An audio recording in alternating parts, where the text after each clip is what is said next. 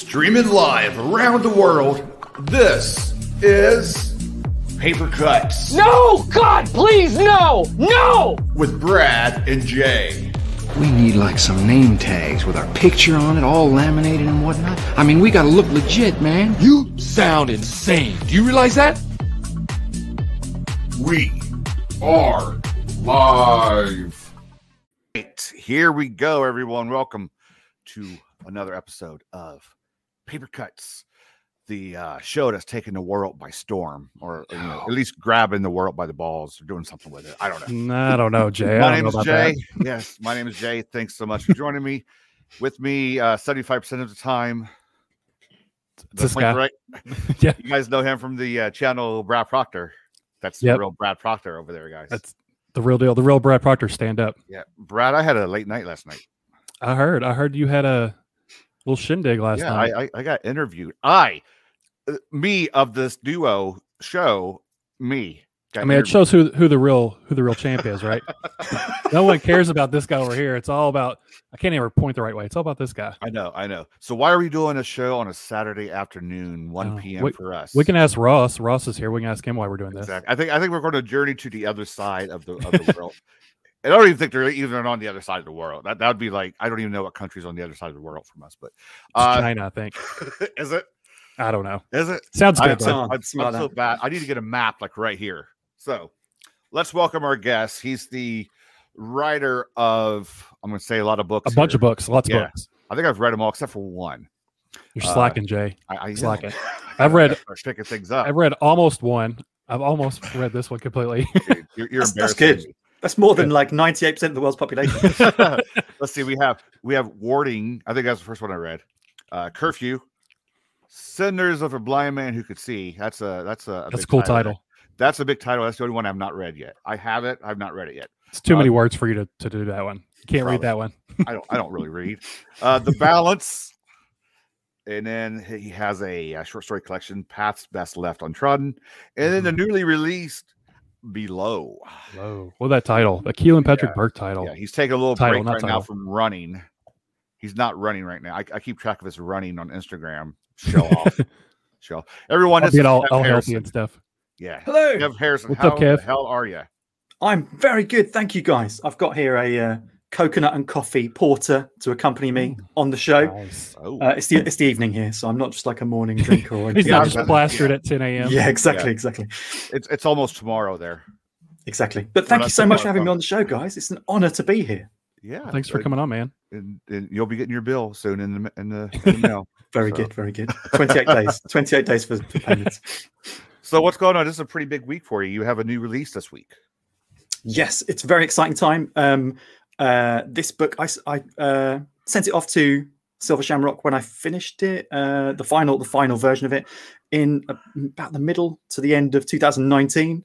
And then you know these things take time, and Right, right. uh, eventually Ken came back to me said he liked it. Then we went through the edit process, and here finally it is so out this was in the world. done back in 2019.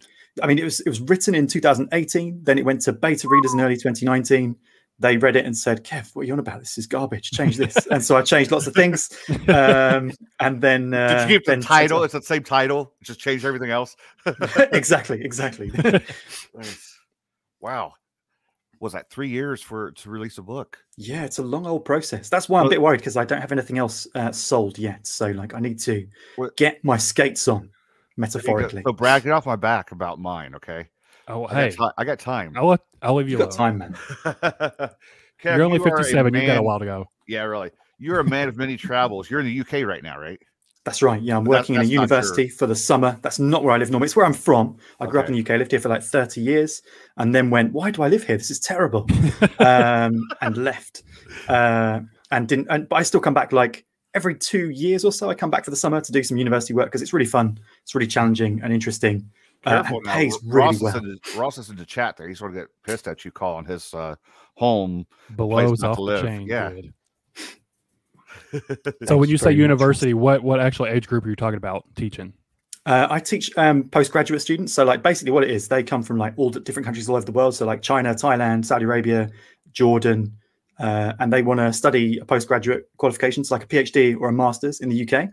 And they need to get their English from like being just very good, like general English, into being like academic English. So I just uh, make them suffer for eight to nine weeks, uh, and then they do an exam, and hopefully they pass, and everyone's happy. So do you hand out your book to each student? I was and Say, gonna say, read this, give read me a book book report, Yeah. and we'll get an A. I, I mean, I don't think actually like uh, I, because like they're um, they're from countries where like ch- where horror is really like not in the mainstream. I think they would all like ask to move classes if they read any of my stuff. My teacher's crazy, guys. You have a exactly. chance to teach them right now. Teach them. We were talking to Mitch Seaborn, and I think we asked him the exact same thing. You know, teach them your stuff. That's a few more sales. I would, I would I think to. he teaches like uh, what elementary school. I think was it middle school, Oh my elementary god! school. No, no, it was high school. I'm sorry, it was high They, school. they can learn about horror. It's not like early. pushing horror to nine year olds Yeah. like, Yeah. uh, like my dad when I was that. nine. Yeah, yeah. So, so what was it about the UK that made you want to leave, though? What? Probably Um, the I- horrible weather, I- right?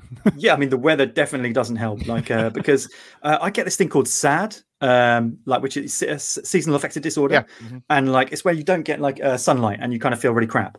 And like the problem over here is like it's not like in some countries where it's like oh crappy winter, but the summer's really nice. It's like no, it's kind of grey, like It's all grey. 290 days a year. That's how I'm Like- picturing it. Really. Yeah, all just grey. grey, grey, grey. Like you could make a black and white film in England, no one would even know it was in black and white. Nice. So, I mean, does, does uh. Portugal have a better nightlife then? Um, yeah, definitely so. Um, especially like during the summer, it's just it's just so warm, so sunny. Uh, also, you have like uh, the ocean everywhere because it's like a tiny country. Portugal, it's like kind of a little stick of a country with like ocean all the way around it. So um, it's really good in that way. Also, though, like another thing about England that I really didn't like is that it's quite a fighty culture. Um, so like when everyone has like a few beers, and I like beer myself, but everyone goes I've out has heard a few that, beers on a weekend, and then they start like just scrapping in the streets, and it's just just really tiresome and not very good when you're a very small person like me and you can't defend yourself. they fight over the soccer clubs. I was gonna say I was gonna bring up soccer. Yeah, scrappy. I guess football clubs. I'm sorry, not soccer. Yeah, no, Oh, I'm a big football that's fan, but. I've never ha- felt the need to sort of beat anyone's head in because of football. It's just a very Showing our strange idea. Brad. We were just So, uh, our sport ignorance. That's all. Yeah. So uh, Portugal's right up, right next to Spain, correct? Exactly. It used to belong the- to Spain. Don't tell Portuguese people that because they get very upset. Um, but yeah, it was it was actually uh, it was taken over by Spain for a few years. We, we still celebrate the Independence Day from Spain on the 10th of December every year. Like, yes, no longer will I be part of Spain. Um, so it's it's quite a different culture though. It's like um, I think because the water's cold, like it has an Mm. effect on like, people are a bit more sort of miserable and like uh, melancholic, which means I fit in really well. Is the food there awesome? Our food is killer, yeah, especially seafood and like Yeah. um cheese and wine is like unbelievable. So yeah, it's very good. So what what's the uh, main language then? It is Portuguese. Um, Okay. So like uh, probably if you look at Portuguese on the internet, you'll normally find Brazilian Portuguese, which is really different in terms of pronunciation. Like if you think about the differences between American English and British English, it's about Mhm. doubly as different as that. Um, like We'll some different grammar later. and stuff. Yeah, yeah. So how many different languages can you speak fluently then? Uh, I mean, fluently, uh, uh, pretty He's good at to English. think that it's more than um, one. I know, really. Uh, Portuguese, Polish, because I lived in Poland for three years, and I cool. can understand French really well, but I can't speak it anymore. I used to be able to speak it really well, but now I can like read it. But when I try and speak it, I just sound like a toddler. Yeah, I, I struggle. I struggle with one. So shout I know. Are you uh, considered a celebrity in Portugal? Uh, definitely not. No. Although actually, the, last week I got someone write me an email, uh, which is really weird, and it was like a guy who said like, "Hey, I was looking at the um, back cat the catalog of uh, Silver Shamrock the other day, and I saw that you're like a Lisboeta writing for Silver Shamrock. This is amazing." And I was like, "I'm not actually from Portugal. I'm actually from England." But then we had a little chat. It was, it was quite nice. That's pretty cool. You got him going down the street, popping his collar, sunglasses. That's right. That's right. Big stuff. Before before I lose it, we've got one question already, uh, probably about below. Hmm. Priscilla asked, "Have you ever been inside a mine, or are you claustrophobic?" Uh, this is a weird one actually, um, because um, I had a period of time where I became claustrophobic, and it was really weird. It was like um, when I was working in West London um, in about mid two thousands, like the the noughties, mid noughties. Um, there was this big bomb uh, attack in London, um, which was really horrible. Like lots of people died in the centre of London. It was on the uh, metro system, and um, I was on the metro that day, but I was quite far from where it happened. I was at the other end. But like after that, for a few weeks, when it was go- when when the trains were going to the tunnel, I had like some real sort of close to panic attacks, actually, just like real stress related to being sort of in the underground system because of this consciousness of like this thing had happened recently, and I was going through sort of similar places where that happened. So that was my only ever uh, sort of wrestling with claustrophobia, and it kind of wore off after a few weeks once things normalized. In terms of mines, I actually went to a mine when I lived in Poland because I had a one-to-one student who was a, a mine a mining project manager for a really big company.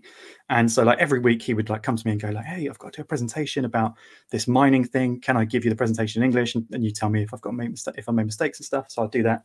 And at the end of the year he was like do you want to come and see the mine? And i said sure why not so we went there and uh, and it was really amazing experience it was a coal mine not a gold mine um, Mhm. Right. uh, but like when we got there this is a really funny thing because we arrived and he goes here's some overalls, like coverall things, and a hat. And he said, now you have to take your clothes off.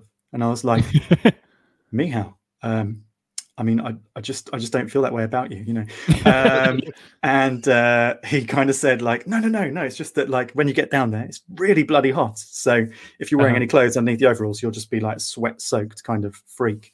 So uh, so yeah, I had to like strip down to my boxes, then put the overalls on, and then we went down there, and it was uh, it was a really interesting experience. Like the darkness and the pressure and the heat was the thing that really surprised me because the darkness So is kind of like down there, right? yeah, much hotter. Like it was about a kilometer down or something like that. It was it was the biggest one in Poland. Uh, it was in my district where I lived, like my province.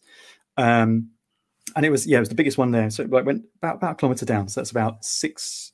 60% of a mile down so a long way down Mhm. uh, and the pressure is like really builds up and so the heat like gets really oppressive um yeah really really weird like kind of quite humid as well um Mhm. and then yeah and the weirdest thing was the darkness because like the lights kind of go like like this and then they kind of just die like Just the light stop, just kind yeah. of dies yeah it's so bizarre have you guys ever been in that kind of situation in a mine at all No, I've never I'm, been I'm in a freaking out mine. listening to you. I've been so- to a Mammoth Cave is here in Kentucky. It's, I think it's the biggest cave system in America. I think wow I haven't been to like I'm claustrophobic, so I don't do the squeeze through the little hole parts, but like the big open chambers, I'm cool with. Yeah. but, but it was all lit up and stuff, so it wasn't like we were in pitch black or you know they had all the lights in the ceilings for the tourists and whatnot. It's really cool. It's it is a very otherworldly experience to be under the ground like that, though. yeah it really is yeah i love cave systems i love it love it but So yeah, I, I like went you down said, to not a uh, I went down to a cavern. It, you know, it's it's it's a ways down. Uh, we have a park, a special park up here that uh, has a, a nice cavern to go down, and it was chilly. It was it was kind of Yeah. cold down there. That's why I was confused with Ah, mines being so much hotter because I think they were telling us that it stays around.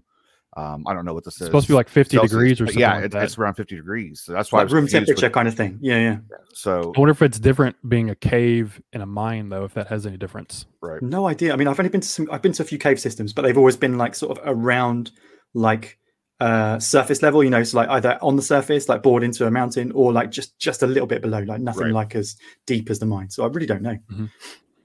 Yeah, I guess that's a good point. The mine would be a lot deeper than just you know a cave you'd be going into. Yeah yeah, yeah. I, yeah, this was only uh, I don't know how deep down it is. Uh, I think like a total of hundred steps because the way they had it set up. So There Juan down here said he went to a mine in Mexico and he couldn't even breathe. Hmm, interesting. I mean, that Yeah. just thinking about that makes me freak out. I, I know how enclosed it is. I've watched like you know documentaries on, on mining and all that stuff, and I, yeah, I mean they come out of there just totally full uh, of soot and stuff, and just sweating like crazy. And It's that just not a nice flip out, experience. I don't think. I Even mean, like that modern itself conditions. is a yeah. horror to me. Yeah, Yeah, Mhm. exactly, exactly. So did you do a lot of research like uh, on mining and stuff? Because this takes well, it takes place in present day, but the sort of disaster was in the fifties. Did you do mining research for this? Uh, a little bit of that, yeah. Um, and with, I mean, more more of the research was around like how they would support a mine that was partially collapsing in the modern day. Mhm. And so that was where I kind of like emailed this guy from Poland and said like, "Hey, can you tell me about these hyd- hydraulic support thingies that I've read about, and like, you know, how would you work them?" And another thing that was in there actually, which is where there's a bit where they use um, flares, and then I thought, Mhm. right. what if flares would be a terrible thing and like blow everyone up and kill everyone? So I started said to him, like, yeah, can you use flares? And he said, like, you have to, you can use flares, but they have to be.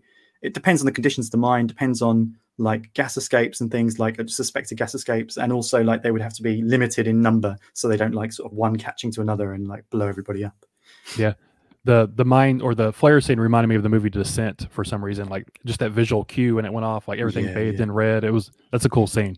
Yeah, I, I, when that scene happened, I was wondering, you know, if there's going to be more of an explosion because of the gases in Mhm. some of these mines, but it It would have been gold mine. I think it's more sort of gold Yeah. and silver in the walls. So yeah, Yeah, no, if less- it's more of less a likely. coal, a Yeah, coal one, exactly. exactly, would have been blown up. So Exactly. Yeah, we're like making things about his story right now. Like I'm telling him, if it was a coal mine, it would have blown up. He's the one that wrote it.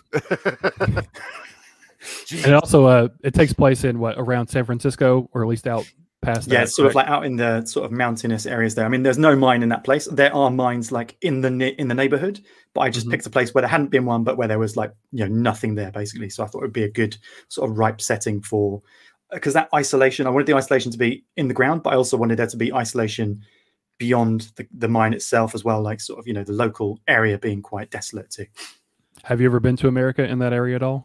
I've only been to America once, and like this is the cheesiest thing ever. But I went to an island in Florida. Um, Not Okay. not like uh, Key West. It was like some other island, like San Marco or something. I don't know. Um, uh, When I was about sixteen, one of my friends' mums was a uh, a flight attendant, and she like said, "Would you like to come to America for a month with your friend?" And I was like, "Yes, I bloody would." um, and so we just went there and stayed on the beach. But we just did beach things and like played beach football and swam. Brad, he left the stuff. UK. He doesn't want to come to America. Okay, he went to like Hey. a nice place. That's, that's true. At least, at least it's not always gloomy here all the time. At right. least There are some very true. depending places where you go. that have sunshine. I would love to see more of America, especially like your national parks. Like that is like on my to-do list for life. Like I would love to come and see those things. Yeah, I really want to go to Yellowstone. I've never been, but I'd like to Oh go my out to God, it'd be Yellowstone and amazing, stuff. wouldn't it? Yeah. So that is cool. You did the the mine, the claustrophobic there, and then the isolation out in sort of the desert. That's pretty it- cool. I just like a side that. note, this is not a spoiler, uh, but you ruined beef jerky beef jerky for me. just so you know, it's just we were talking before we went live here that you kind of ruined beef jerky for me. Yes. Um, next Thanks. time you eat beef jerky, just uh, just ask yourself: There's not going to be a it- next time now. Is it really beef? Is I, I, it I am really? questioning where it's coming It's from. now. beef jerky. Exactly. It It's is the mystery sort of- meat jerky. Yeah. There's the reason why it's salty now. Meat is meat, says James Fetcher. Quite right, James. Quite right. If you're desperate, that's how you it got to is. do what you got to do. exactly.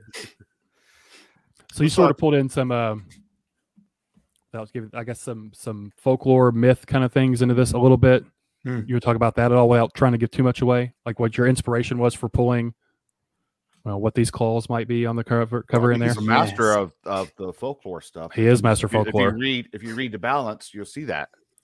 I mean, and, I and there's a few short stories and paths Left Untrodden Yeah, too. You'll see absolutely. that he's the master of folklore. So I mean, I wouldn't say master, but thank you very much. Hey, very I'm saying it for you. You can say it. That's okay.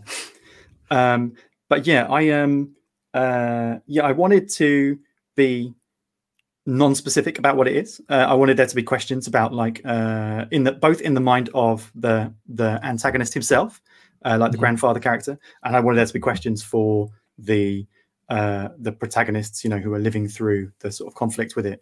Um, uh, I remember reading a few years ago. Uh, I don't know if you guys have read this book by a guy called Andy Davidson called "In the Valley of the Sun."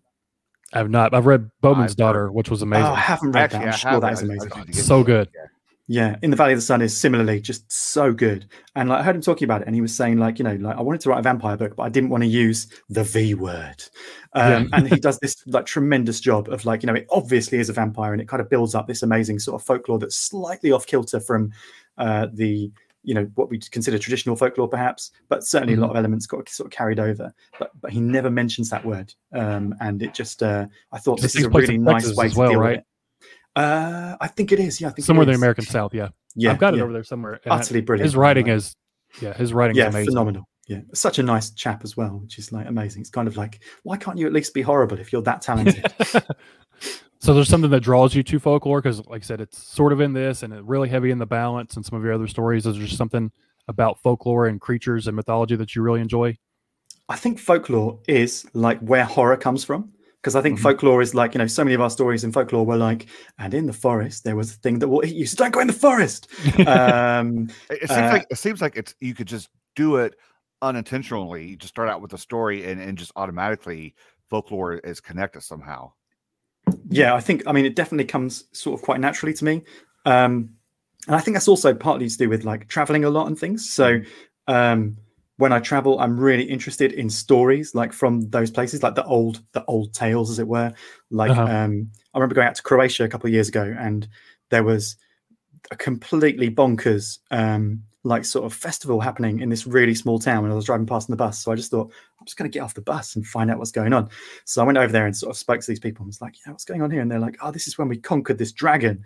And I was like, "Dragon, you say?" Nice. um, and it was actually like all symbolic of when they basically turned back the um, the oncoming uh, Ottoman Empire in the Middle Ages, Mhm. uh, but it was all symbolized by dragons and stuff. So it was it was really cool, and I just you know I really thrive on that kind of thing, and I always want to find out about that type of stuff when I go places away from home. Yeah, the like you said, be, uh, paths best left untrodden, sort of off the beaten path. That's where you always find the coolest stuff. Exactly, man. Exactly. Yeah, yeah, for sure. There- There's a couple of uh, short stories in that that I felt the folklore come through also with Untrodden. So yeah, I, I think it's going to follow you throughout your career, basically. definitely like the solstice like that Yeah. was uh, Yeah. that, that actually the stuff in that kind of happens still like i mean obviously like not the shadow creatures eating people but um uh but like I the mean, sort it's, of it's your spin on it. So exactly exactly Yeah, You have a favorite like folklore creature or something from mythology? I know you did the Oh my balances with Baba Yaga. yeah I mean, I Baba do like- Yaga. yeah I Baba love Yaga's cool. She's great. Um, oh man, uh, actually, I did like a giveaway a while ago for the the balance, and um, this guy. Um, uh, oh my god, I forgot his name. How rude. Um, Edward, somebody. Um, he won the uh, the giveaway by choosing his favorite folklore, and he chose the black shuck. Do you guys know the black shuck?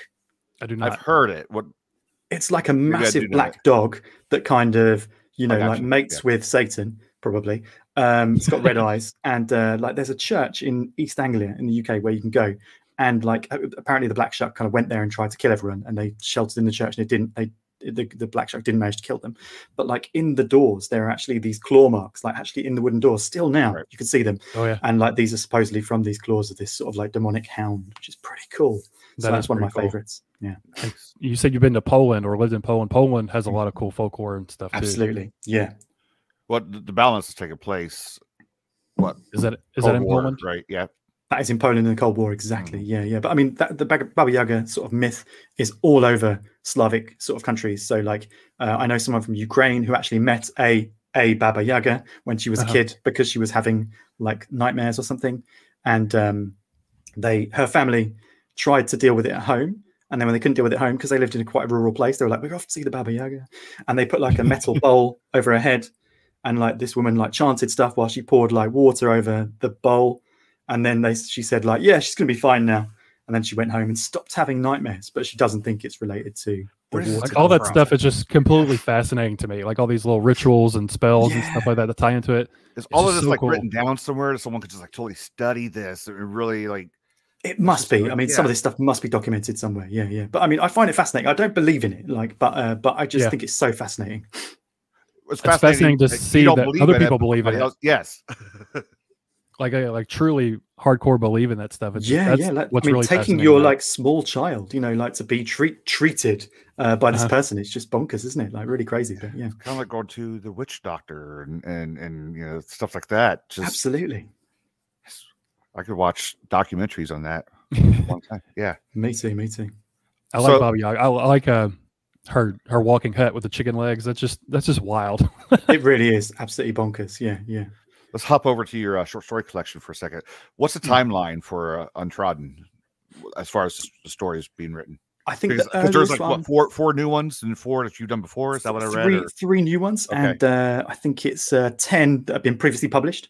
Um, uh, the first uh, story, the earliest story in there, I think, is um, the one about the girl with the interesting profession um, Yes. called uh, the Fourth Wall. Um, Yeah, that was written in But that was the 2017. research you had to do, right? You, is, is that what you're uh, telling people? Your search I history. put, I put author research? notes in the book, Jay. I put author notes in there. I, I know someone that I worked know. I'm in just saying. for those who have not read it yet, That was Uh, the only research I did. I spoke to my friend who had uh, done that. Um, that, that's when you uh, leave the little note behind to your friends. Hey, if something happens to me, go clear my search engine um, on my computer. very true, very true. But yeah, that's the that's probably the earliest one. So that was 2017, and then the most recent one I wrote in like the mid to late 2020. So yeah, about a three and a half year span. Yeah. So is it, is it easier for you to write a short story as compared to like a nova, novella or novel, or do you have a preference for either one? Definitely easier to write shorts because, like, when I started writing seriously, um, Michael David Wilson from This Is Horror uh, Mhm. said to me, "Do you want to join me and some other people doing this thing called the Story a Week Challenge?" And I said, "Like, what does that involve?" And he said, "Basically, you write a story a week for a whole year." And I said, "That sounds absolutely ridiculous. Let's do that." so, uh, so we did it, and um, I failed, like, failed the challenge, uh, Mhm. but I ended up with 39 shorts and about 60% of the balance. So it was kind of Okay. like my best fail ever. Um, and it was really, really good experience to sort of get into like the mechanics of short stories. Like, right, I wrote some really crap ones, but, but those, even those were like really good learning experiences. Like, like, okay, this is why this went wrong. And so it was really, really useful for the future. So I definitely find shorts easier. And when I'm writing longer forms, I always go back and write a few shorts like during the process just to keep me fresh because otherwise I get really like stuck in the mire of the middle part of the like the, the sticky middle of the novel or the novella. I, re- Yeah. I remember coming across. I think it was Snap. Is that what it is? Yeah, yeah. I mean, in like an older anthology. I forget which one it was though, but That was um the Corpus Press. Um Yeah, yeah, yeah, Creatures of the Night. Yeah. there you go. Yeah, one of one of the Creatures of the Night uh anthologies. Yeah, I remember coming across Snap because I, I, I as soon as I saw it in Untrodden, I was like, oh, wait, I've read this one before. I Yeah, read yeah, it, and I, I it took me a while to figure out where, but yeah, Priscilla's joking. Maybe you can write a novella a month for next year. there you go. Oh my god. Michael David Wilson suggested that to me about two weeks ago. And I was like, please just go away. well, these these uh, short stories actually uh, hit a few different genres. I, I got a little bit of a sci-fi and some dystopian and some fantasy and some, you know, and of course the solstice had the folklore in it. So I mean, it shows a pretty this uh, uh short story collection shows a pr- pretty big range uh, uh, of your writing. Uh, Is, is there a particular one? I let, let's just say horror. Is there a particular genre that you, that you aim for the most, or do these other ones just come out out of nowhere? That's a really good question. I guess um uh, oh gosh, that's a really, really good question. Um, I think a lot of the time, like the story idea is just like um, uh, just spurred by like some kind of stimulus. So, like for example, one of the dystopian ones in this, uh, um, what's it called suppression. Suppression is the one about the uh, the thing where they basically it's like a sort of a future where they do like a DNA test Yeah, yeah, yeah, yeah. and they find out if you have like a propensity towards crime and if they do if you do then they just put like an inhibitor in your brain to stop you from uh, Right, right. acting on I, impulse I got I got a very big uh, what was it?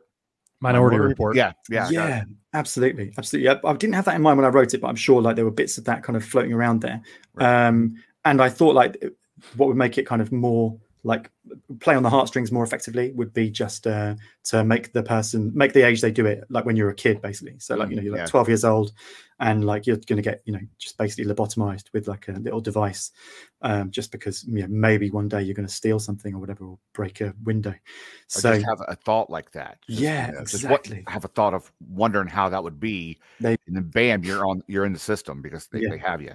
It's scary. Yeah, it is scary. I can see it scary. happening. I mean, like if you read stuff like uh, you know, TC Parker's Salt Blood, Mhm. like Yeah. you kind of read that and you go like, this is a dystopia.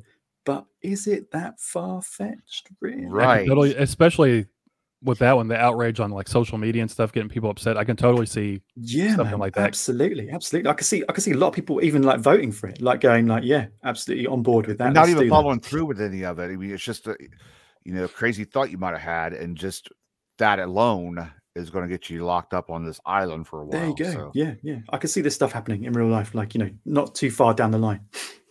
Like stuff like that, I think, scarier than than your monsters and stuff. Like some sort of like overall government control kind of thing would be terrifying.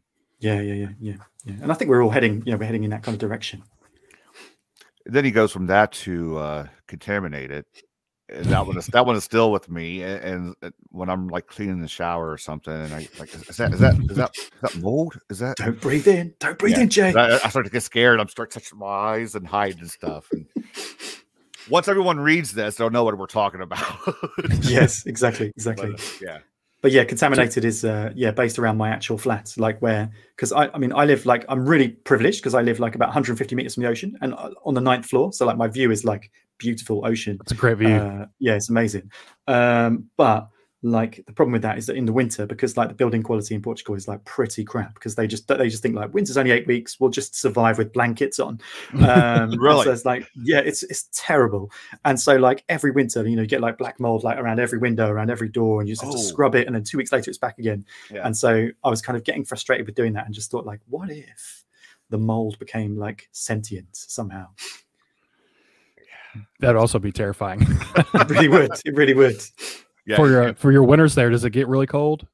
Um, Or is it not it too drops to about zero Celsius overnight sometimes, but like sort of only like four or five days a year, really. Um, but that the thing is because the houses are so bad, like often I'll go outside onto the balcony to get warm, which is insane. like because the house is like it kind of it's keeps warmer them, outside. yeah, it ki- keeps the humidity in, and so you're just like in the house going like I'm freezing to death. Let's go outside. Oh no, it's nice and warm, sunny. Good. kind of the opposite here. Like if we keep our air conditioner kind of low, and I'm in the basement, which is cooler to begin with, I go Mm. outside to warm up every now and then in the summertime. So I think it's funny. It can be like wintertime and your house can be 60 degrees and you're like, oh, this feels so great. And then in the summertime, if it's 6 degrees, you're freezing. yeah, But it's the It's same so temperature. bizarre, isn't it? It's, Yeah, it's such a weird bonkers. thing. wearing Totally, sweatpants totally. and extra covers and stuff. Definitely. So, is there a have you ever wanted to venture outside of horror and write anything else? Maybe horror adjacent or anything, or just stick with horror because that's sort of your bread and butter? I've got half of a novella or novel, not sure which it's going to be, um, which is kind of horror comedy. Um, and it's Okay. in the office I worked in last before I became a teacher, where I was like really fed up of, of uh, office work. And um, the premise is basically that like the main guy is based around very much based on me, um, and he uh, accidentally uh, during a fire drill uh, kills the head of his department um, in, a genuine. And then he's like, "Oh my god!" And then uh, he goes off on like sort of um, like uh, compassionate leave for a while to kind of like deal with the the mental trauma of that happening. And while he's at home, he kind of thinks, "What if?" I staged accidents to kill the entire management team, um, and it becomes increasingly sort of ridiculous as time goes on because he like he sort of realizes that he's going to get caught. That's so he wants to kill them as quickly as possible. So yeah, there is like there's one death which involves uh, putting too much hot sauce in uh, the finance manager's soup so that she has a rectal prolapse and dies. So wow, I feel like this has to come out at some point. that sounds awesome. I, I think Brad was hoping you'd say like a love story or something, but oh yeah, I love romance. the, the, the romance horror, the horror comedy, the horror comedy will work just fine. Trust me. So, You need a horror romance next. I, I would love to read a horror romance. Actually, we were talking about horror this, and uh, comedy goes together really well though. That's, that's yeah, those are good definitely. because you're laughing and then you get scared, and then you laugh and get scared. They they play off each other really well. so exactly. Is, that the next novella we're gonna get from you? I don't think so because I've got a novel that's like um, already wrapped up in first draft form, which is like set in the Middle East with like some Middle Eastern like jinn and uh, Middle Oh, Eastern cool. folklore. That's cool. So, yeah, I've got to finish that off in the autumn. I've got people actually who like have kind of said like you need to do this, Kev, or I'm going to come and beat you. So uh, which which is what I need to get it finished. So that's good. I like jinns and genies and stuff. Those, those that's more cool folklore and mythology from a different part of the world. I don't Yeah, think I've yeah, definitely. that yet. I have a couple of books, but I, I, I check out that part of it. That's the thing. I think it's quite sort of um, under like underexploited in uh, like Western horror uh, phenomena, uh, like uh, sorry, horror uh, literature. And I really think it's a really ripe type of uh, horror to be exploited. So, and and I had a, an instance where like something happened. It wasn't to me, to me, and I don't really believe it was a jinn. But the person, my friend, who was a friend of mine I had in Turkey, was convinced there was like possible jinn involvement with this weird thing. So that's kind of where the book kind of jumps off. That's a jumping off point for the book. And they're a lot more evil than the blue genie in Aladdin. Oh yeah, yeah. they're, Yeah, they're it's not like that uh, at all. There are no Robin Williams jokes, Robin Williams No. jokes in my book at all. no, but I mean, you could tie that into your uh, horror comedy you're doing. That's another route you could take. So have you do, did you do research on on the jinn mythology and all that stuff, or Yeah, just there was a there was a really good uh, podcast actually uh, that came out last year, which was really interesting because it came out like as I was writing, as I was drafting the novel, uh, called The Hidden Jinn, and like. Uh, what was really good about it is that the lady who did it is this lady called Rabia Chaudry, who's a doctor of, uh, she's a PhD, sorry, of uh, law, and she does a lot of like, she does another podcast which is like trying to help people who've been wrongly convicted of like serious crimes, uh, get get them like, um, uh, what's the word, like acquitted in the USA. Okay. Um, so she's like a very methodical person. So in this uh, Jinn podcast, she kind of talks about like sort of stories and then, but also put lots and lots of references. So I was just like, yeah, get the notes and like look at this book and look at this article. So lots of really helpful stuff from that. that's cool. I'm it because, like you said, you don't really see much horror that involves that. That's almost feels more fantastical, more fantasy like yeah. than just straight up horror with genies Absolutely. and stuff. I'm planning to drop novel. more like actual, really horrific horror on this one, though. Actually, like there's some really nasty elements, like especially one particularly nasty element, but I can't spoiler that. oh yeah, no, don't spoil. so I'm, I'm I'm looking forward to it. I, I saw your comment on my video, by the way, so I'm- I'm looking yes. I'm looking forward to it. Um, and we won't get we won't go back to below because I don't want to spoil anything for anybody. Uh, but I'm expecting some uh, viciousness out of the next one. Out of the next- Viciousness, exactly. That's is that the name of it? Uh, I haven't got a name. I can't think of a name. I'm so crap at thinking of titles. My God. Just call it the Jinn. Is it real There's, simple? al- there's already one called that. I- I'm I- sure there probably is I a imagine million it's like books called the Jinn. 500 books exactly. Yeah, yeah, yeah. Exactly. I know there's one called like the Golem in the Jinn or something that I've seen fairly recently in the cou- last couple of years that came out. But yeah, Jinn stories are cool. I like that. What, what, what's Get, Ross like- like, out here? He, he wants more horrific. More horrific. I want all the blood. Yeah, I said to Ross recently, actually, in a conversation, it was something like, uh, something like, I mean, not everything has to be like sort of bloody viscera and Right, death. right. And he was like, "Are, are you sure?"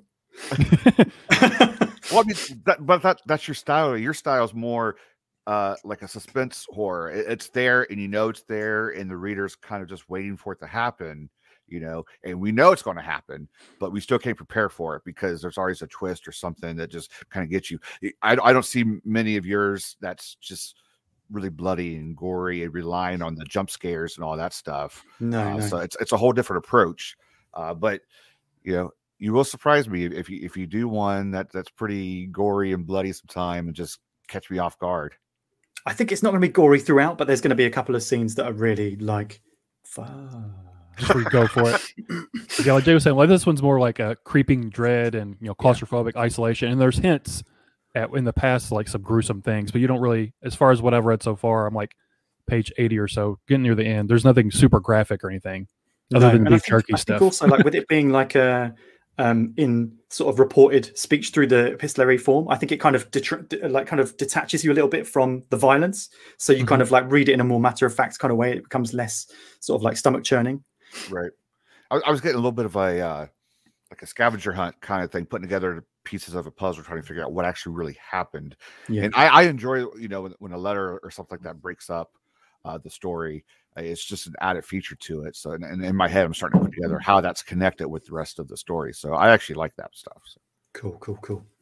Yeah, Nick says there's a book called The Djinn by Grant. that's what I was thinking of. It. I, I'm I'm looking gonna down here check because that I think I have it somewhere. I don't think I've ever read anything by him before. Which I don't think I've ever read anything by that. Graham Masterson either, which is weird because he's like you know a bit of an old master and been around Yeah, for big a long legend. time.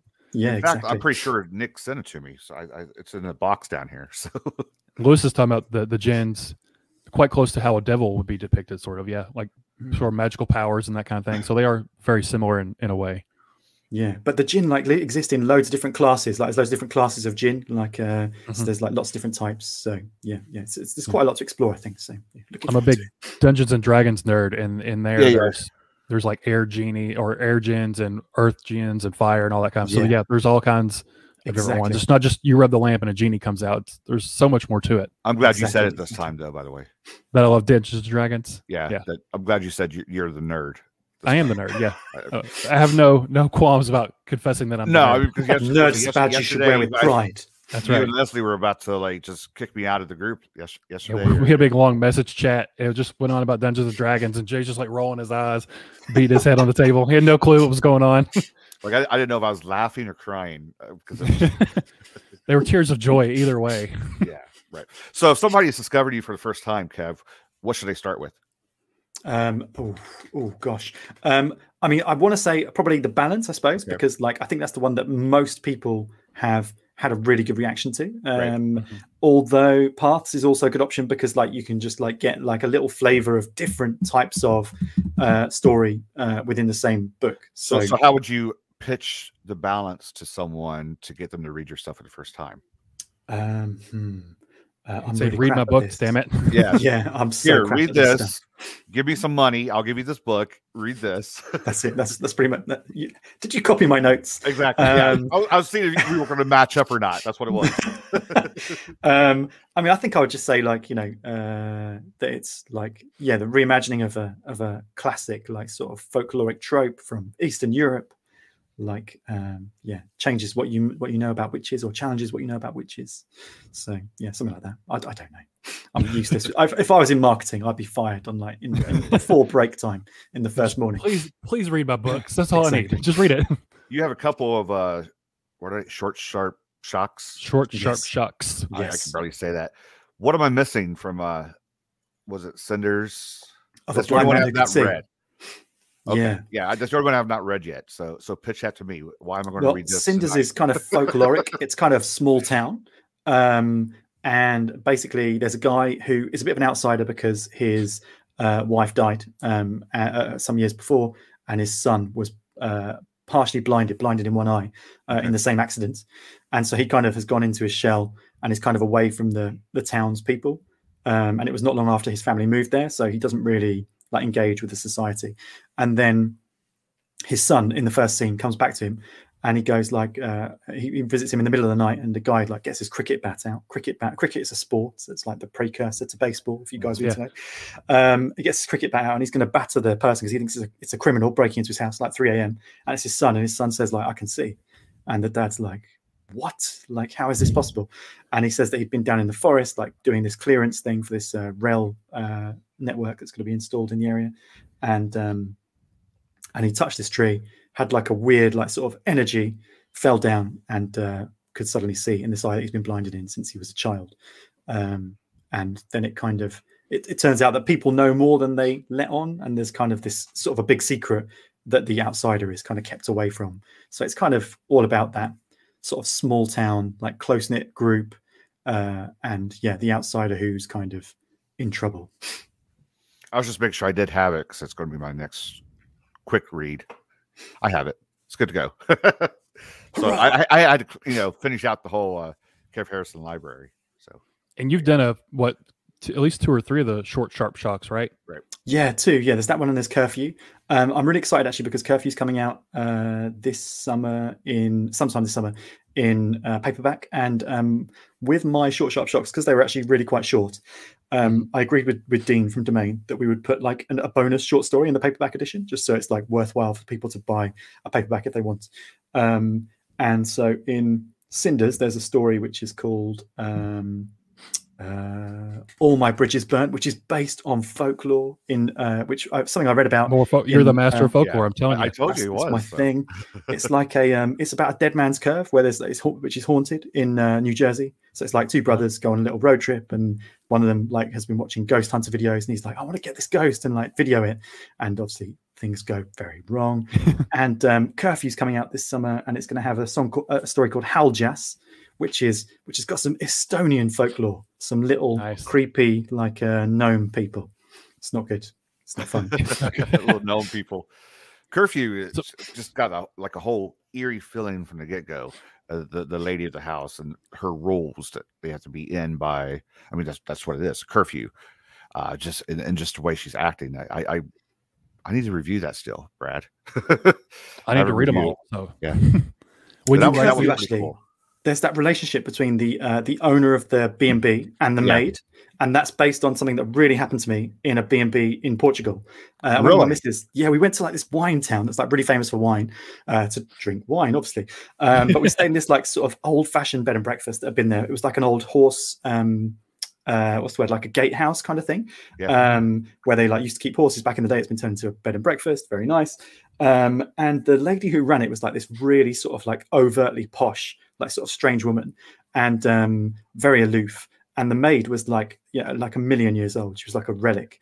Um, and uh, she kind of spoke to us at breakfast. She was like, you know, do you want tea or coffee? And we were like, yeah, coffee, blah blah blah. And then we said like um, that we were the only guests staying that night. So we said like, oh, if you want to stop and chat, you can stop and chat.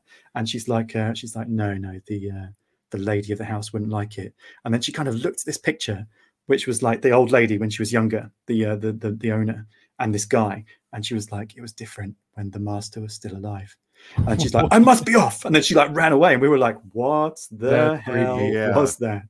like like reading it, I I gotta I the way my mind works, I was thinking this would be an awesome episode of Black Mirror or something like that. Just to- I don't know if you watch Black Mirror on Netflix. Oh, yes. It'd be an awesome episode of something if, if they were making it, you know, that one of the episodes for Black Mirror. Because I was just picturing how it would play out and just making the, the maid just so weird and, and that, that connection. So you got to go Did you have any it. more interactions with her at all after that?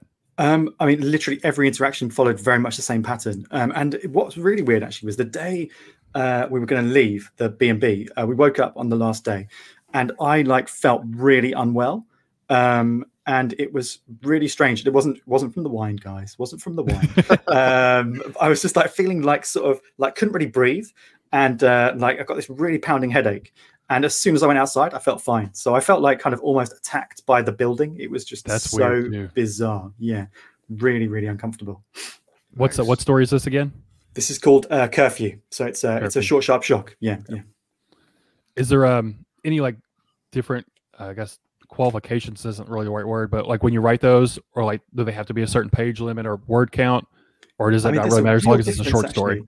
Yeah, I think it can be. I mean, like for example, Ross Jeffery did one recently, which was uh, Milk Kisses and some Yeah. other stories, and like basically that was like three stories. sort of short shorts, Mhm. and then like I did two novelettes. So like um, Curfew's about like thirty something pages, so it's a really short novelette actually, and Cinders is about like fifty five pages. So yeah, Okay. yeah. So what what's uh Warding considered then? Warding's a novelette as well. It's about twelve thousand words. Yeah, yeah, yeah. But that was just a standalone you did. That wasn't for short sharp shock or anything. That was- No, that was originally published in a uh, an anthology in 2000, uh, 2017, Okay. um, which uh, Steve Dillon's Things in the Well put out, and it was in the same anthology as a story by Clive Barker and a story by Ramsey Campbell. And I was like crying the happy tears That's when cool. that got accepted. I was just like, oh my god, this is amazing. They're all tighten your retakes, info but then, still. Yeah. Super. Um, I want to bring this up just to make uh, Brad uncomfortable, but Okay.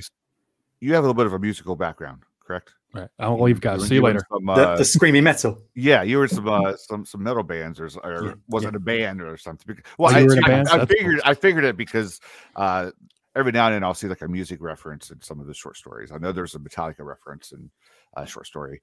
Uh, so how'd you go from uh, screaming metal to uh, writing? I Um, mean, think- writing books, I should say. I mean, of course, if you're in a band, you might be writing music or lyrics or whatever the case may be. But Well, yeah, I was always writing lyrics. I mean, I wrote about 80% of the lyrics in my first band and probably about 90% of the lyrics in my second band.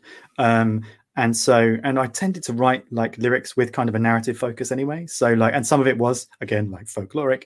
So, like, there was a story, um, sorry, a song we had um, in my first band, which is called From the Chaos. And it was about like a guy uh, on a battlefield who like takes on like sort of a, uh, like a spiritual like thing, lets a spiritual thing into him to like uh, Right. kill all the people on the battlefield on the enemy but then he obviously realizes that his soul is forfeit and like this kind of stuff so yeah it was all it was very much similar kind of thematic concerns I You need to turn that into a story. That sounds cool. yeah yeah yeah i thought about that the other day actually i was thinking maybe i could do is something any kind of recordings of, of these performances floating around that we can somehow get? um I mean, there is like uh, there's a band. The first band I was in is called Desolation, and we actually had a single we put out called Blind Sight, which is all one word, and that you can actually find on YouTube. Uh, the Oh, guitarist is like an absolute wizard, um, and you can also find uh, a video which is uh, really quite hilarious of my second band um, at this uh, an event called Dungeon Fest, Okay. um, and we're called Ruins of Amber, and the song is called Red Sky. And back then, I had like long curly hair down to about here ish. Um, That's and, what I was trying to yeah, get at. Really, I was trying. I was trying to see if you had the look for the for these Oh, yeah, yeah, metal yeah. bands. Yeah. Just that when you have curly hair, when it starts to go grey, it becomes even more unwieldy. And like I literally would need double doors to enter anywhere if I had long hair now. So did you play guitar as well, or did you just do the vocals? I have no musical talent, so just lots of terrifying noises. Uh, which, like, if you ever met my mother, you'd understand how I learned that I could make those terrifying noises. Nice, nice. Uh, Brad, you want to you want to have them do a reading, or you want to play a game? What, what you want to do? What you gonna do, Kev? You want to do a game first? Or you want to do a reading? Um, oh my pick. god! Oh my god! Oh my god! Let's do let's do the game first. Let's do the Oh, game. boy. Am I going against them like I did Ross on this? Or? Yeah. Okay. We'll go against. Hopefully, these are ones that actually make sense for both of y'all. So we're gonna do the same game we played with Ross. Very good. Very Brad. good. I've, I've Pretty watched the funny. Ross ones. The I'm hoping bag. to at least uh, try and have a, as a good a performance. So we Ross has got that soundbite now floating around the internet. Poop bag that he's never going to live down.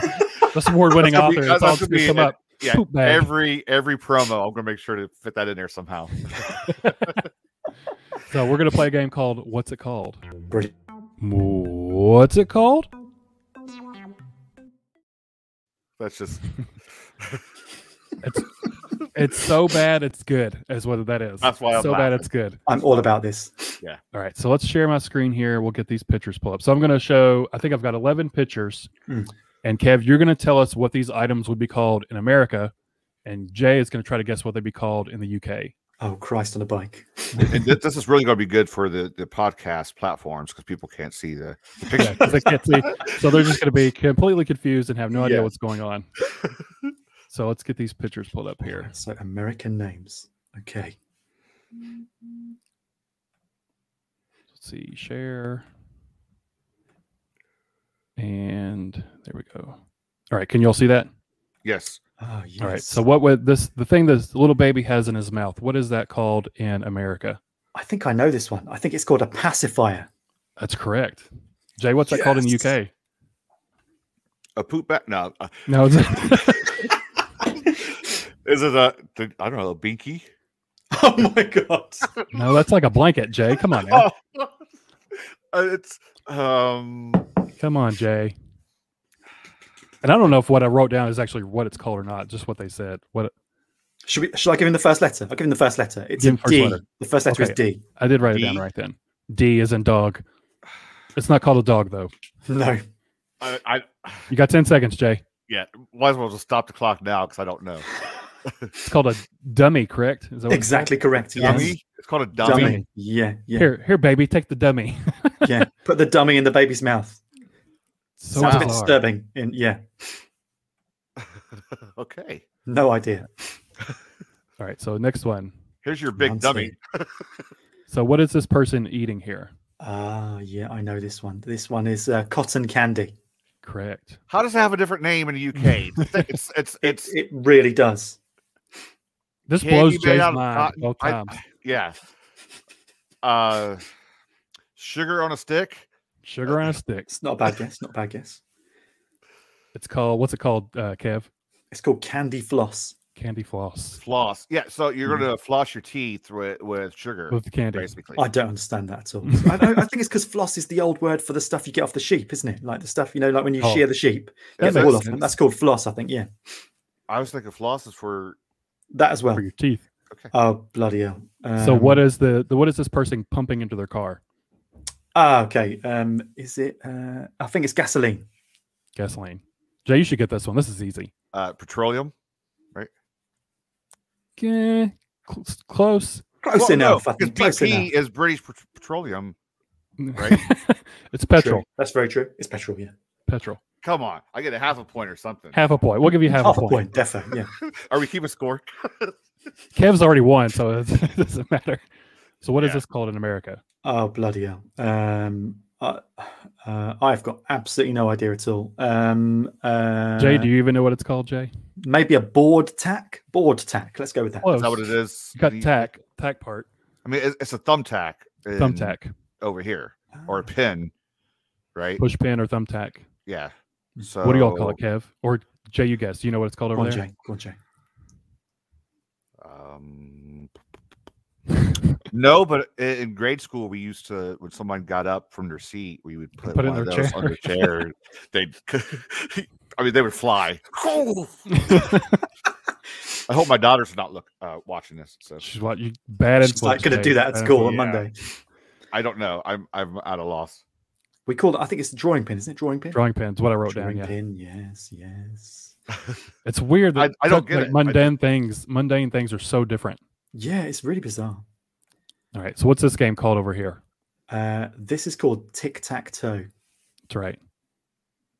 It's not called tic tac toe over there, Jay. Why not? Because it's not. I don't know. Because we're weird. Because America does everything else different. We're the only ones that use Three you in know, a row. inches and feet instead of is three in a like- row. Three. Uh, a poop You're never gonna- symbols. Think you're- about the symbols. You're never gonna get this one, Jay. X X's and O's. Um, What would X's and O's be called over there? what? exactly. That's that's the mystery here. Hugs and kisses.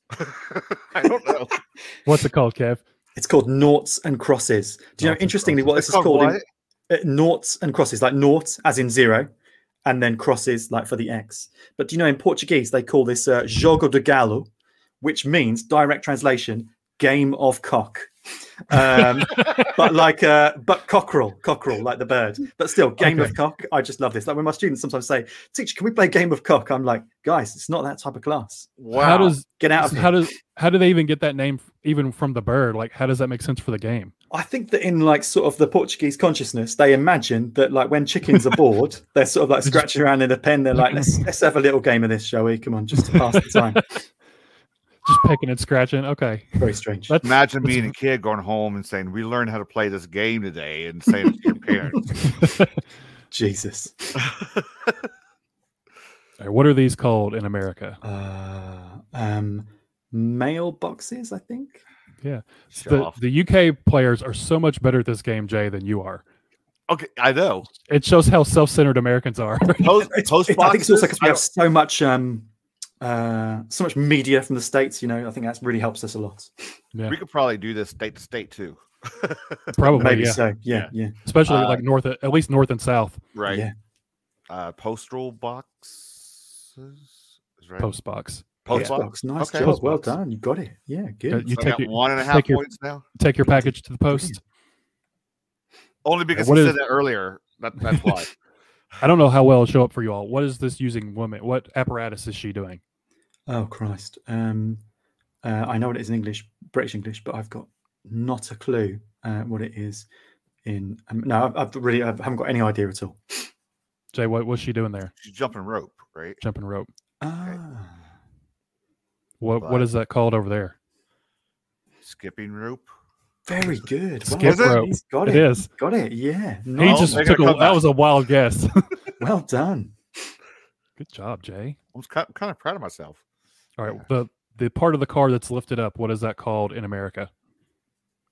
Yes. Um, oh Christ, I do know this. Um, hood. The hood. Yes, Yes, I remember it.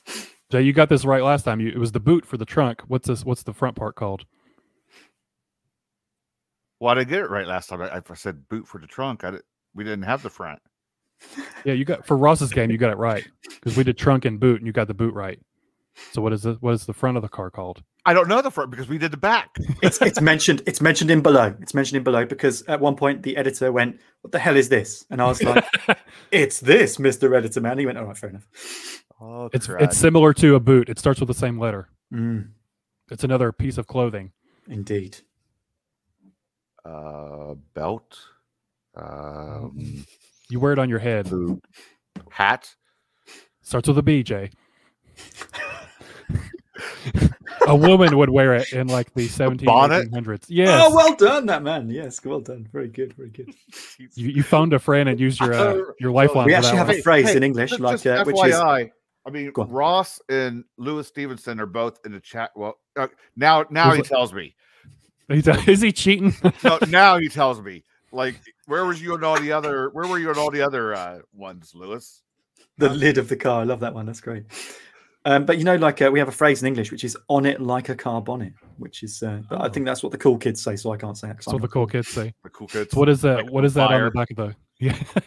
What's this on the back of the car with the numbers and letters? Ah, um, license plate. License plate. Yes. Jay, you should probably get this one. How's it not that? It's not that.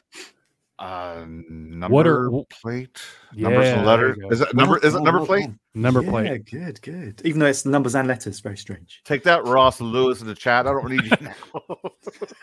All right. What are and I, I'm not sure about this one. What is the device that they're cooking those hot dogs on? What's that oh, called? Christ. Um, in American English, I don't have a clue. Do you all call them hot dogs as well? Oh, the the the the the the meat or the device.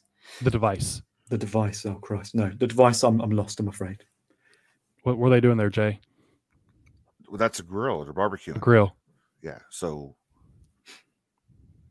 hot dogs. So what what is, what's a grill called in the UK? a cooker, a fryer, In America, we also have it in our oven. a poop bag, a broiler.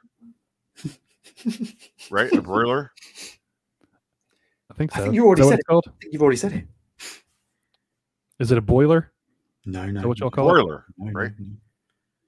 Well, now I'm confused because I wrote Barbecue. down boiler. Is it a barbecue? Ah, we call it a barbecue. Exactly. Yeah, barbecue. Yeah, yeah, yeah. Had a little help on that. But I think that was I think that was our last one. Yeah, that was our last one. So Wow. Kevin Womp, Kevin womp, obviously womp. won. Kev won. no, I, I I made a think good it's comeback. marginal, there. marginal victory. I think yeah, towards I the had end. a- I had a good comeback, clueless. Yeah, okay? exactly. We really exactly. need like a, some kind of music at the end, like womp, Womp, womp, womp. I, I think we lost half the chat. They're like, "What?" we just need a big red X every time you get one wrong. Yeah. We got like 37 comments now because people think that's funny. I don't know why. Burning wieners. I like that. That's really good. There's a name for a splatterpunk novella, if ever there was one. George Foreman, gr- a George Foreman girl. The George Foreman grill. Do y'all have George Foreman grills over there, We, Kev? we did we did used to have them. I don't think we have them anymore because like everyone's forgotten who he is. Like uh, now, yeah, exactly. Ah, he's he's made us billions. He's exactly.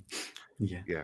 Well, thanks for playing that goofy little game with us, Kev. Thank you for the game. That was bloody brilliant. Yeah, that's excellent. Jay will win one of these games one day. He cheated to win last week I did. Well, hey, I beat Leah Lindemann. because you had all the answers.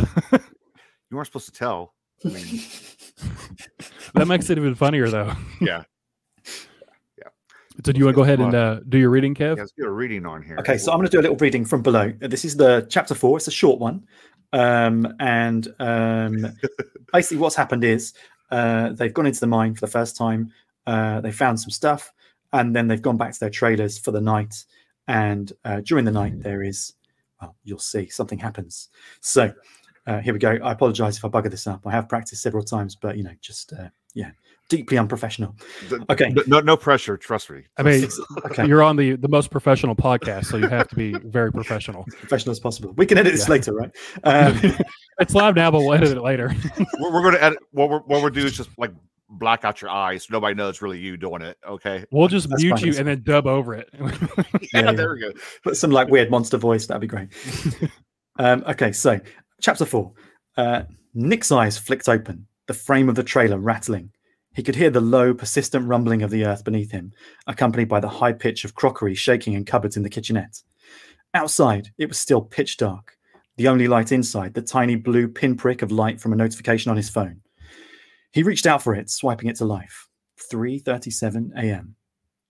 He flicked away the notifications and turned on the torch, illuminating the confined space. Reaching for his clothes, he dressed quickly. As he stepped down from the trailer, two moths darted towards him, dancing in the beam from his phone. Still, the ground shook. He stared at the visible trembling of the huge trailer before his eyes darted up the hillside to the mine. What if the entrance has collapsed again? He scrambled up the hillside, the beam from his flashlight app flicking one way, then the other. As he reached the top, he shone it over to the entrance and felt relief as the portal stood open, a great mouth of all consuming darkness. The earthquake ended, and the world was momentarily silent. Rocks shifted under moving soil below. He spun, torchlight scanning the hillside until it found the slender shape of Jess following in his footsteps. Is the entrance okay? She called out, one hand held up, protecting her from the light. It's fine. The hydraulics held, Nick shouted back. Jess lowered her body to the ground, using her hands for balance as she made her way up the last few yards, then reached out a hand. Nick pulled her to the top, where, where she stood, regaining her breath. Didn't you bring a light? Jess shrugged. I felt the ground rumbling and panicked. I just bolted up here. My night vision isn't too bad anyway. She walked past Nick and on towards the main entrance. Bring the light over, would you? she said, beckoning. Nick followed, trying not to dazzle her. He shone the beam over the f- surface of the rocks surrounding the entrance. Everything was still. No additional rubble adorned the entryway. The dull steel of the first hydraulic supports reflected the torchlight dimly back at them. That's a relief, Jess said, stepping backwards. When I woke up, I thought a clanging sound pealed from the entrance, metal against metal. Distant, ever fainter echoes following the sound to their ears. Their eyes met. What the fuck? Jess's expression twisted into one of fear. Did that come from inside? Nick took a step into the mine. It sounded like it. He swept the cone of light in an arc from left to right. Nothing moved. It could have been debris, deeper in the clang, clang, more sounds, similar to the first, but this time the two were distinct, their echoes trailing behind. Like knockers, Nick said under his breath. He felt the presence of Jess close behind him. What did you say? She whispered. Knockers, he said again. Jess grasped his wrist, wrist firmly, directing the torchlight onto her face and casting shadows which highlighted her look of fear and annoyance. Care to enlighten me? He tugged back the torch. In Wales and some parts of the West Country, miners believe there are mythical creatures, knockers, who cause mischief in the mines. They're detectable by, well, by knocking, like what we just heard. Jess's hard expression remained. It's stupid folklore, Jess. From a scientific perspective, it's much more likely to be temperature or pressure differences causing metal, rock, or whatever to expand and contract. Relax. Clang, clang, clang, clang. A single noise, followed by three more in quick succession. Jess stared into Nick's eyes. Metal? Expanding? She raised an eyebrow, as if waiting for him to react. Another sound. High pitched, throaty, impossible to discern whether animal or human. Nick swallowed his throat dry, then glanced back over his shoulder. Let's just go back to the trailers, call it a night, yeah? Nick angled the torch out over the steep hillside, then led the way down to the base. So there you go. Bravo. I never would have gone in that mine ever again after that. This is uh, what lots of people said to me. Like after Yeah. this stage, like, why pack up and go home, people? Yeah. Like, I'm out after that. Peace out, guys. Y'all can keep your Exactly. TV show, and I don't care anymore. absolutely. I remember watching. I, I, I it's been it's been a while. Um, it was just a weird show and like a documentary about mines, and they brought up knockers. Mm. Mhm. So when I was reading, I was reminiscing. I was like, I know about this. felt, a little, felt a little educated. It's really interesting actually because like uh, Ross was uh, ref- was researching something for one of his other books, and he actually like started talking about knockers, and I was like, would you imagine that that's actually in my forthcoming novella, or is it? Dum bum bum. Dun, dun, dun. Lewis said he was reading along with you. That's funny. Ah, that's amazing. Oh, he get? Yeah, he, he got it. You should do audiobooks. Yeah, I'm actually thinking about doing that um, for paths. And like, if uh, Silver Shamrock decide not to do this one as audio, because like Silver Shamrock only do some of their books as audio. They like they keep the rights for like 18 months, I think. So like as an option. And then if they don't do it, they uh, they hand it over to you. And I'm thinking because it's so expensive to do, I might just rent a studio in Lisbon and uh, and do them myself. Because why not? sounds like That's- fun. Go for it. You, you get a great reading voice for it. Yeah. Face for radio as well, which is good. That's why Jay was in radio for so long. yeah. That's why I fit in perfectly. Yeah. Who uh who, who reads your your your stuff first? Who do you who do you run your stuff by? Um, I often get the missus to give it a, a look. Um, like she read the uh, version of the um, new novel, and like that was such an early version, and so she must have like infinite patience. Um, it was such an early version that one of the chapters, like there's a bit in the middle where it says like, "Here's some bad weather stuff happens," which I haven't bothered to write yet, and she still like tolerates it. Um, but then I have um, this guy called Dan Howarth, who actually um, his press um, is the one that put out uh, Paths Best Left Untrodden. So this uh, Northern Republic here. This belongs to a guy called Dan Howarth. The other book from that press is um, his collection, which is called Dark Missives. It's bloody fantastic. And like, if you want the horrible stuff, Jay, like the stuff that makes you go, "Oh, he's not going to go there. Oh, he went there. Bloody hell!" That he's your man. I have Um, limits too. I was just say it suggesting for yours to I think he will be testing those limits, like I would say. Um, but anyway, uh, so he's like a really good beta reader, and he's the kind of beta reader that's very much no bullshit. So like he'll say to me like, "This is really great," and he'll say, "This, no, like you need to rewrite this. It doesn't work." And I, I really appreciate that. It's really important. Yeah beta readers that actually give you your honest feedback and not are just yes men. Because Yeah, yes men don't help you at all. Right. Because I think Chad Lutzke and stuff have talked about that before. Like if they just say yes, this is amazing, that doesn't help you out whatsoever. Absolutely. Like, I need to know what the weaknesses are. Yeah, that's really important. But the- interestingly, with um, with below, like there was, uh, I had two beta readers. It was a guy called David Watkins as well as the other beta reader who did a brilliant job too. Uh, and there was a bit of um, contention between them about whether, like, the thing that Jay wanted to happen should happen or not happen. And uh, I just kind of was like, oh, I don't know, I don't know. What to do." you were so Uh, you were on the fence. You were like wondering. Okay. Exactly, exactly. Okay. So do you just use do you use the same group of beta readers often or do you get different people for different pieces of work? I mean, Dan and I like talk a lot. Like, so we tend to beta read pretty much everything for each other, which is really good because I've got like a sort of a constant sort of like a anchor that I know is going to be that knows what I'm about and knows what my stuff is about. But then I also use a few others as well. Um, another guy called Grant Longstaff, who um, is going to have something really brilliant out next year, actually, um, which is like got an old man, like a 85 year old man as the protagonist. It's a horror book. It's going to be so great. It's from one of the short, sharp shocks next year. But I can't tell you more than that because it's illegal. A secret. it's a Um, secret. It's a secret, exactly. I'll have to like cut my own tongue out or something. Um, uh, but yeah, he, he's really good, and uh, and a few other people. Like I know uh, Stephanie Ellis, who did um, the Five Turns of the Wheel. She's offered to beta read my novel when it's done, so I will definitely be taking up on that to get. A bit I read fresh her uh, Silver Shamrock book. Bottled was really cool. Oh, that was really good. Yeah, It's absolutely. very, Does- very does your wife- original. Does your Yeah, wife ever like look, read it and just kind of scoot it back to you and you know and and avoids eye contact with you for a while? There was one story, I can't remember what story it was, uh, and something really bad happens at the end. There's a really horrible ending, and she was like, "I "Just why? Like, I don't even know you anymore, kid. Yeah, exactly. Why did Sleeping you on the couch to tonight. You- Yeah, exactly. Wait, exactly. wait, was it the uh internet questionable? Uh, no, no, she didn't have any problems with that one. clear clear Um, your uh, browser history one. No, not that one. Uh, I think it was like one where something bad happens to like a kid or something. Maybe I think it was Snap. Yeah, I think it was Snap. Oh, that, I didn't think that was too bad. Yeah, Well, the ending, yeah. yeah, yeah. The end exactly. That was a bit that made it go. I mean, it was it was a, it was it was a, a twist on the monster under your bed, except it wasn't under the bed; it was Exactly. somewhere else. But It was inside furniture. It was like an IKEA Yeah. monster. Yeah, IKEA monster. you never Well, know. what you speaking of furniture, they're all transformative anyway. So yeah, you can totally see it transform into a exactly. monster. Exactly. yeah, What we uh, was it Curtis Lawson? We said that his wife like doesn't read horror at all. She just hates all that stuff. I think it was him. was it Curtis? Uh, uh, maybe, maybe. she like he she read like the first few pages to Blackheart's Black Heart Boys' Choir. She's like, I hate this. I'm not going to read the rest of it. oh my god! I, then I guess he knows he's on the right track at that point. Like, Yeah. Yeah. like, So I'm is your, right. Are your family and friends pretty supportive of all your work then?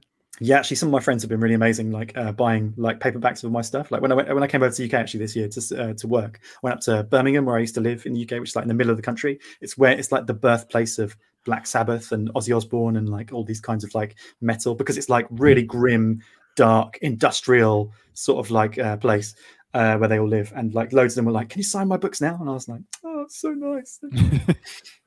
That's Well, pretty I'm cool. taking a tour there. Yeah, yeah, it's a really good place to visit. Like lots of good, like sort of craft beer places, um, lots of international food. 'cause it's a very much a melting pot. Like lots of Caribbean people and Asians and stuff. Yeah, it's really good, really good place. So uh, aside from aside from the uh, ones you can't really talk about, how many other pieces uh, of uh, work do you have floating around right now? Uh, that's your, that's the process. Um, Aside from the short, sharp, shocked, and you can't, and then and the novel. yeah, I've got like um, uh, two uh, short stories coming out in September, um, Okay. and one of them is in an anthology. There was a book that came out uh, about two years ago called A Quiet Apocalypse. I don't know if you guys are aware of this. It's by a guy called Dave Jeffery.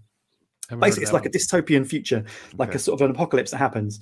Um and it's like a pandemic so like fun times right now. Um but the pandemic is a type of meningitis which basically kills 98% of the world's population and leaves about 99% of the ones that are alive death.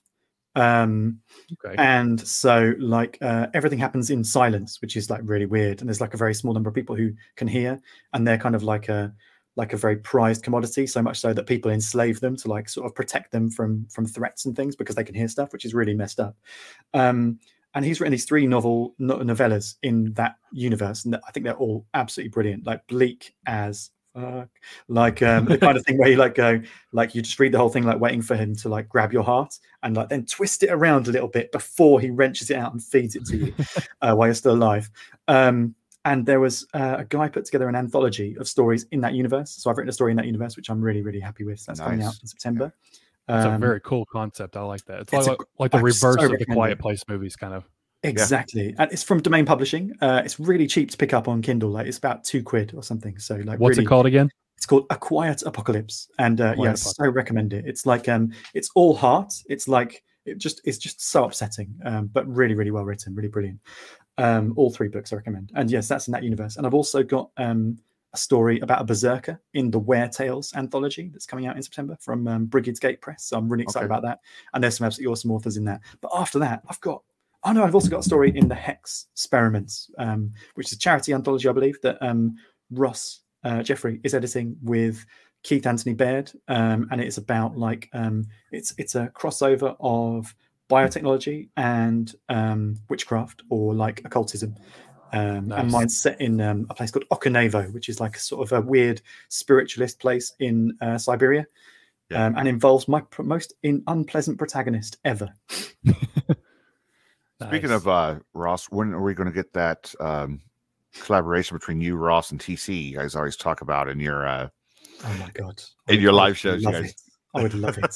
this year has been like the most trying time for writing for me, like of my writing life so far. Even though I've only been writing seriously for about four years, um, just like pandemic stuff with education has not Mhm. gone well. Um, but I'm hoping that from September, like life is gonna like sort of get more onto an even keel, and I'll be able to do much more. awesome. with Ross's brutality and then you and TC's like folklore and mythology mixed together, that'd be awesome. And like also TC Parker's like way to like describe dead bodies in a way that's like so disgusting and so beautiful at the same time. And you're just like, I don't know how to feel about this. It's like, Like a, a- it's like a, a brutal, vicious folklore. Yes. New- Yeah. A new genre. Go for it.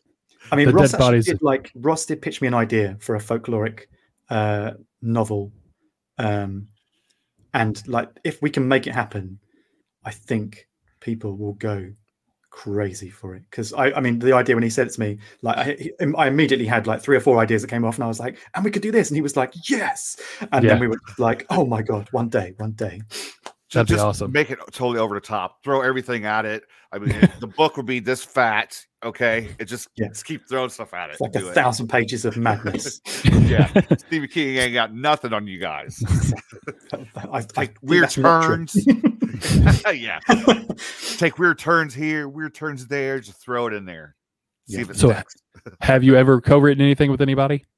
Uh, I haven't yet. No. Um, and actually, a friend of mine was uh, came up with an idea, another idea for co-writing a novel um, about two years ago, and uh, I was really on board. Uh, I kind of mapped out some chapters, and then he, um, uh, he, he, his wife had a baby, and then he said, like, "Time out, Kev. I've got nappies to change." So, uh, yeah, Not so poop bags, Jay. They're nappies. Poop bags, Nappies. poop bags, exactly. And the, and the funny thing is, I would have already forgotten if you would have showed that one again. I would have Oh forgotten. my God.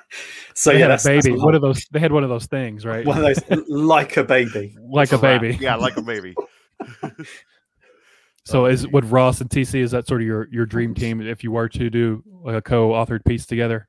Oh my god! I mean, they're people that like their stuff comes out, and I'm like, yeah, I'll His buy dream that. team, Brad, is Stephen No. King and Clive Barker, but Oh, I'm sorry. he's going to settle for Ross and TC. Settle for Ross and TC. I think I, I've actually sold like uh, about five copies of um, Salt Blood since I've been in the UK. Like, uh, like I'm like pushing it like a drug. I like meet people like my friends that I haven't seen for a while, and, they're- and they're like, like, "What are you reading lately?" And I'm like, "There's this book, right, that you really should read." And they're like, "I'm going to buy that now," and I'm like, you open your trench coat really slow and it's in the pocket. You pull it out. "Exactly." Put on my sunglasses, even though it's not even nearly sunny. it's all gloomy and overcast. You put them on That's anyway. yeah, just look suspicious. when when you're in a when in the, the writing mode and you're writing the story, you're, you know, like it, it could have been below when you're writing below or your Hmm. uh, uh, short story collection, whatever. How's the headspace? Are you totally 100 percent in that headspace to write that book, or are you able to get away from it every now and then, take a break from it, or if someone's talking to you while you're doing it, shut up, I'm doing something. No, I mean, I try to stay focused when I'm when I'm working, and I think actually one reason uh, that's that's one reason that I go quite often to cafes, like when when such things are possible.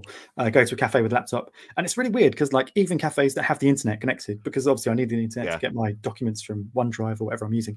Um, I still just feel like when I'm in a cafe, I feel more obliged, I suppose, to like write because I'm like, look, I'm here for an hour and a half, and this hour and a half is absolutely about writing and nothing else, and I'll just pound out like a thousand words, fifteen hundred words, like quite comfortably. Whereas at home, I can much more easily get distracted by stuff. Yeah. Um. So so yeah. Um. And but also like when I'm writing longer form stuff, because I started off writing shorts much more. Um. I often need to take a break. Like this novel I wrote. Um. I actually wrote the two.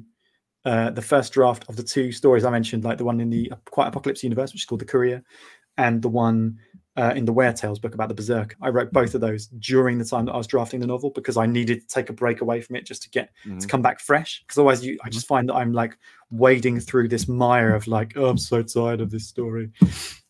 So do you do you sort of pants everything, or do you plot everything out? Like have an idea of where everything's going, or you sort of make it up as you go along? 'Cause you talking about getting sort of bogged down in the middle. Do you Mm. sort of know where you're going with it, or just kind of making it up as you go? The balance was pantsed completely. Um, uh, I had like ideas that came along that I was like, you know, sort of, sort of scribble some notes for later. Um, but generally nowadays, I tend to like write milestones. So like I'll have like five, six milestones I want to hit, and then the way that I get from one place to another uh, is kind of uh, up to the process as it happens. So like if characters do something that I wasn't expecting, which I know sounds like mental, um, then I just It's like that Stephen King talks about all the time. Like he doesn't. Yeah. He's just writing it down. He's just Yes. telling the story. He's not actually making it up. Totally. Like the novel um that i've got that i've got to i've got to do the second draft on and like sort of get ready for beta readers in, in september like there was a point in that where like i was having the two characters were having a conversation and one of them said something and i was like that didn't happen. Now i have to go back and make that happen you bastard. And it was really like that. It was really like that. It, it- it's That- funny to hear that because it, y- you know people's endings change on a dime. And like Stephen King said it before too. He's like, I, I don't have an ending when I start. And then you have some that they write the ending first and work backwards. So it's, yeah i find just that such an interesting concept yeah, Like, i it's love just amazing idea. to see two different worlds do that. Mm. So it, I like I like how you, you you were just talking about going to the cafe and writing because I would see stuff like that in TV shows and, and movies out in LA and Hollywood. The people were always there writing scripts, movie scripts. You know, that's why they move out to Hollywood to try to Mm. make it bigger movies. I didn't know they really did it, but hearing you're doing it as far as books and novels, Yeah. Now, now we know that people really must do that. Yeah, yeah, and I know quite a few people actually that find that they can focus much more like wholly, like have the whole focus, like 100% focus when they're in a place where like they just kind of go, "This is my spot that I have to write in." So yeah, very interesting. And I, I just picture like 10 other people on their laptops making no eye contact, no conversation. You know, the, the waiter's coming over, refilling the coffee. Shh. I do buy a coffee though. Sometimes I go into these places, I see people come in, put their laptop down, and start working, and then they come along Just and they're like, "Do want a coffee?" They're like, Not "No, buying no." anything. Yeah. and I'm like, "Mate, come on, at least get a pastry. Like, what's wrong with Right. Right. They're there for the free Wi-Fi's while they're there. Yeah, exactly. Oh, terrible, terrible behavior. So do you try to write every day or hit a certain word count every day, or just you get done what you can get done? Get done what I can get done. And I actually, in the past, I have kind of beaten myself up about this a little bit because I also find like exercise is really important to me, like mental health wise. And like there are some days where I only have time to do one or the other. And if it's a day when I need to run because like my like energy levels or my brain's getting a bit kind of out of sync, then uh, I just have to kind of go like, look, you can't ride today. You've got to go for a run because otherwise you're going to be like out of your tree tomorrow. So yeah, it's kind of necessary sometimes. So we were talking about have you ever started at the end and worked your way backwards, or have you always just made your way through and then got to the ending? Um, with the balance, I think when I was about a quarter of the way through, I just saw the ending, the twist. Mhm. Um, if anyone hasn't read it that's watching, I won't mention what the twist is. But I had the twist, and I was like, okay, I'm going to write that now. So I wrote that part um, when I'd done about 25% of the novel, and then went back and novella, sorry, and then went back and wrote the rest. And like uh, Andreas says, and this happens a lot. A lot of people think Stephen King's endings aren't great. It's more about the journey, getting there, and then if the ending's Yeah, not sometimes it great, really it's about Yeah. getting there. Yeah, I enjoy the journeys. Yeah. I mean, that's what I usually pick apart the most. because if the journey's not good, you're not going to get to the ending anyway. Most That's likely. the thing. Yeah, absolutely. Yeah, yeah, yeah, yeah. Because I, I think these days I'm much more likely to DNF books than when I was younger. I felt when I was younger I was kind of like, I've started, I've read 100 pages, so I may as well read the the other 250. right. Whereas now I'm I'm, like just more that, yeah. Like, yeah, I don't have time for that. Like, uh, you know, I've I've got 105 unread books on my Kindle. Like, That's Uh, nothing. Come on. no time to read a crap one. 105 is that all? I found it really hard to DNF a book. Like, oh, I've put in the time for these 50 pages. I need to see what happens now. Like, I just, I don't know. It's a mental thing. Like, I'm not opposed to DNFing, but for me personally, I, I find it hard to DNF a book. Yeah, I mean, it I, I try to trick myself with it. I, I I I don't officially say it's DNF, but I just just never go back. coming back to it later. you put it to the side and you yeah, just in my, in my head, I'm going to go back to it maybe two or three times before I get done. I never say I DNF. It just you know might be two or three years down the line. Yeah, Like Well, I I recently have listened to, Go to Choke. I listened to Choke by Chuck Palahniuk, and I Oh, did not like it at all. The only reason I stuck it out was because everyone was like, "The ending is amazing. It's going to blow your mind." I got to the ending, it was just like, "Oh, that was that was what happened." Okay, But I saw that on like two of your book hauls. I think it was like uh, like what I've been reading, and like the Yeah. first month you were kind of like, well, you know, it's not that great. The writing's okay, but the story's not great. But everyone keeps saying it's really good. Then the second one, you were just like, really not was- enjoying this. I was bored to at all." I don't know. It just felt like nothing happened, and it was just like the same thing over and over again. So I just I stuck it out for that end that was supposed to be so good, and it didn't change my opinion at all of the book. It's very Do, sad. do you pay much attention to uh, reviews, Goodreads, Amazon, all that stuff? I mean, I do read the reviews still because I'm still like a baby writer. Um, uh, so and and I really appreciate also like I think I think as well like I this is personal. I don't think like this is the way everyone should think about it, but like I really do think like if someone's taken the time to review something that I've written because I know it is like I, I- I do always review now because I'm writing, but I, I Yeah. know certainly when I was when I was not writing, I didn't always take that time. So if someone takes time, I feel like I, I'm going to give them the serve the serve do them the service of like reading it. Um, and sometimes you know there have been some things where like um, there I've read things in reviews and I've thought yeah, so that's fair fair comment actually like crit- critical stuff. I've thought like yeah, fair enough. I understand where that's coming from. Um, So that can be useful as well. I find it really interesting actually that um, curfew is like the most decisive, uh, sorry, sorry, divisive thing that I've put out. Like, because, and I knew this would be the case because when I got the the beta readers to read it, like one of them was like, the ending. Why didn't you expand more on the ending? And the other one was like, I love the way the ending is just like everything is batshit crazy and like what's actually happened we don't really know. And I was like, I'm sticking with that because that's where I want it to be. Um, I, I like. I, mean, I don't think I've written a review for it yet, but I I, I like uh, craziness. Plus, I mean, it's got to stay short to begin with, so, Yeah. so Yeah, you can't expand too much on it. But a lot of the reviewers were like, were like, uh, were like, I really like this, and then the ending was too open. I'm like, yeah, all right, fair enough. I completely understand the perspective, but for me, it was like that was the point. So, So yeah. you don't get too pissy if you get a bad review. Then no, no, no. no. I, actually, I really like um, the really bad reviews. Like um, my one of my, my favorite review I've had so far was um, of Snap, and it was a review of like that um, that anthology you mentioned earlier, the uh, Dark in Darkness Tonight, Creature of the Night. Yeah, Uh-huh. and like this lady reviewed the book, and she wrote a little review for every story, which you know took a really lot of time. So well done for her.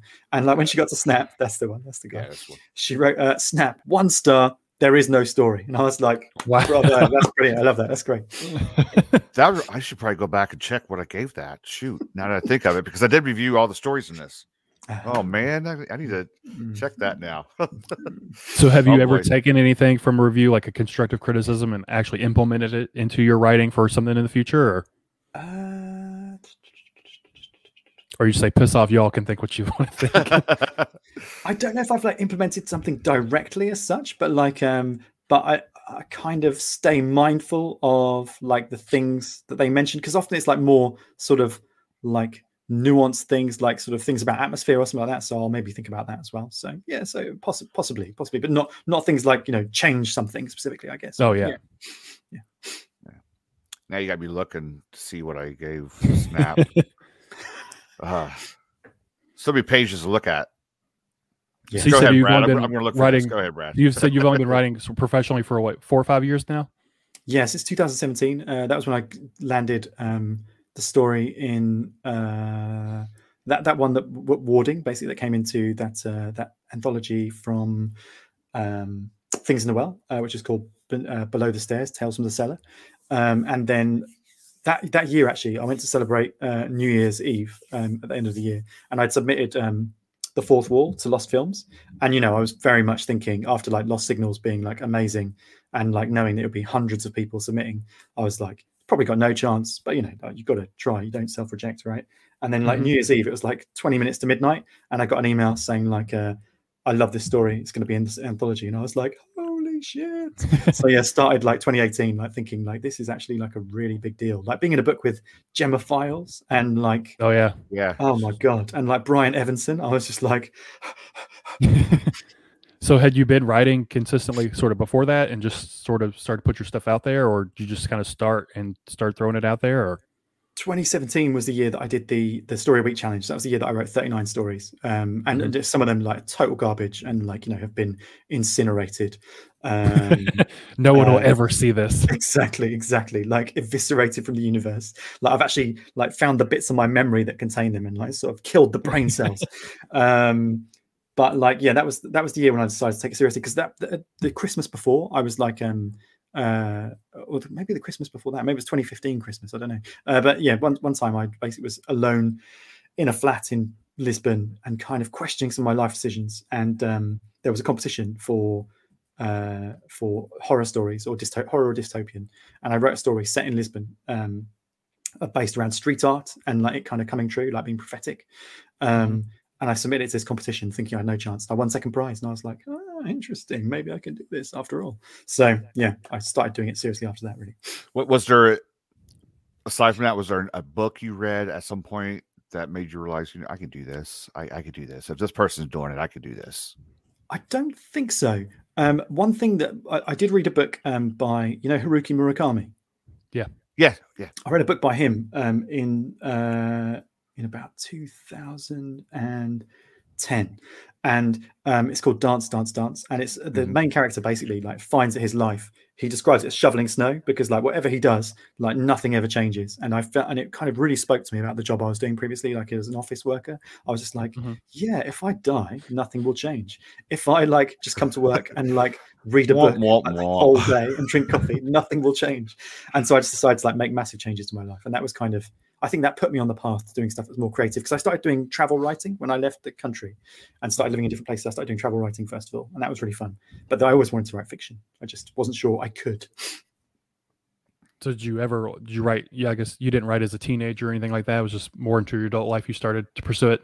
No, I did write when I was young. Uh, when I was a kid, I actually wrote when I was a kid uh, a story that's the same as Stargate, and I'm telling you, it was before Stargate, guys. So I think They what stole they did, your idea. They came to my primary school when I was Do you like have any 10. proof for this? Uh, I used to have like honestly, there was a picture of a guy at the end of the story that I drew, and my pictures are the worst ever, so it might be open to interpretation. I'm not sure it'd stand up in court. There was like the protagonist guy standing on a pyramid with like a big circle, swirly circle thing behind him, and I was like, well, I went to see Stargate at the cinema. I was like, I can't believe these guys have nicked my idea. Absolute bastards. So you you called your Star Circle and they called theirs Stargate. I think that's what it was, yeah. Or I called it like sort of Star Portal or something like this. or Star, like Star Portal. stupid. And uh, but yeah, it was it wasn't very good. Uh, I'm sure. I'm sure it was very bad actually. And then when I was at university, I wrote like a, a vampire novel that was like the most self-indulgent sort of teen angst fueled garbage like that you could ever imagine. And that has also been wiped from the face of the Eviscerated. Yeah.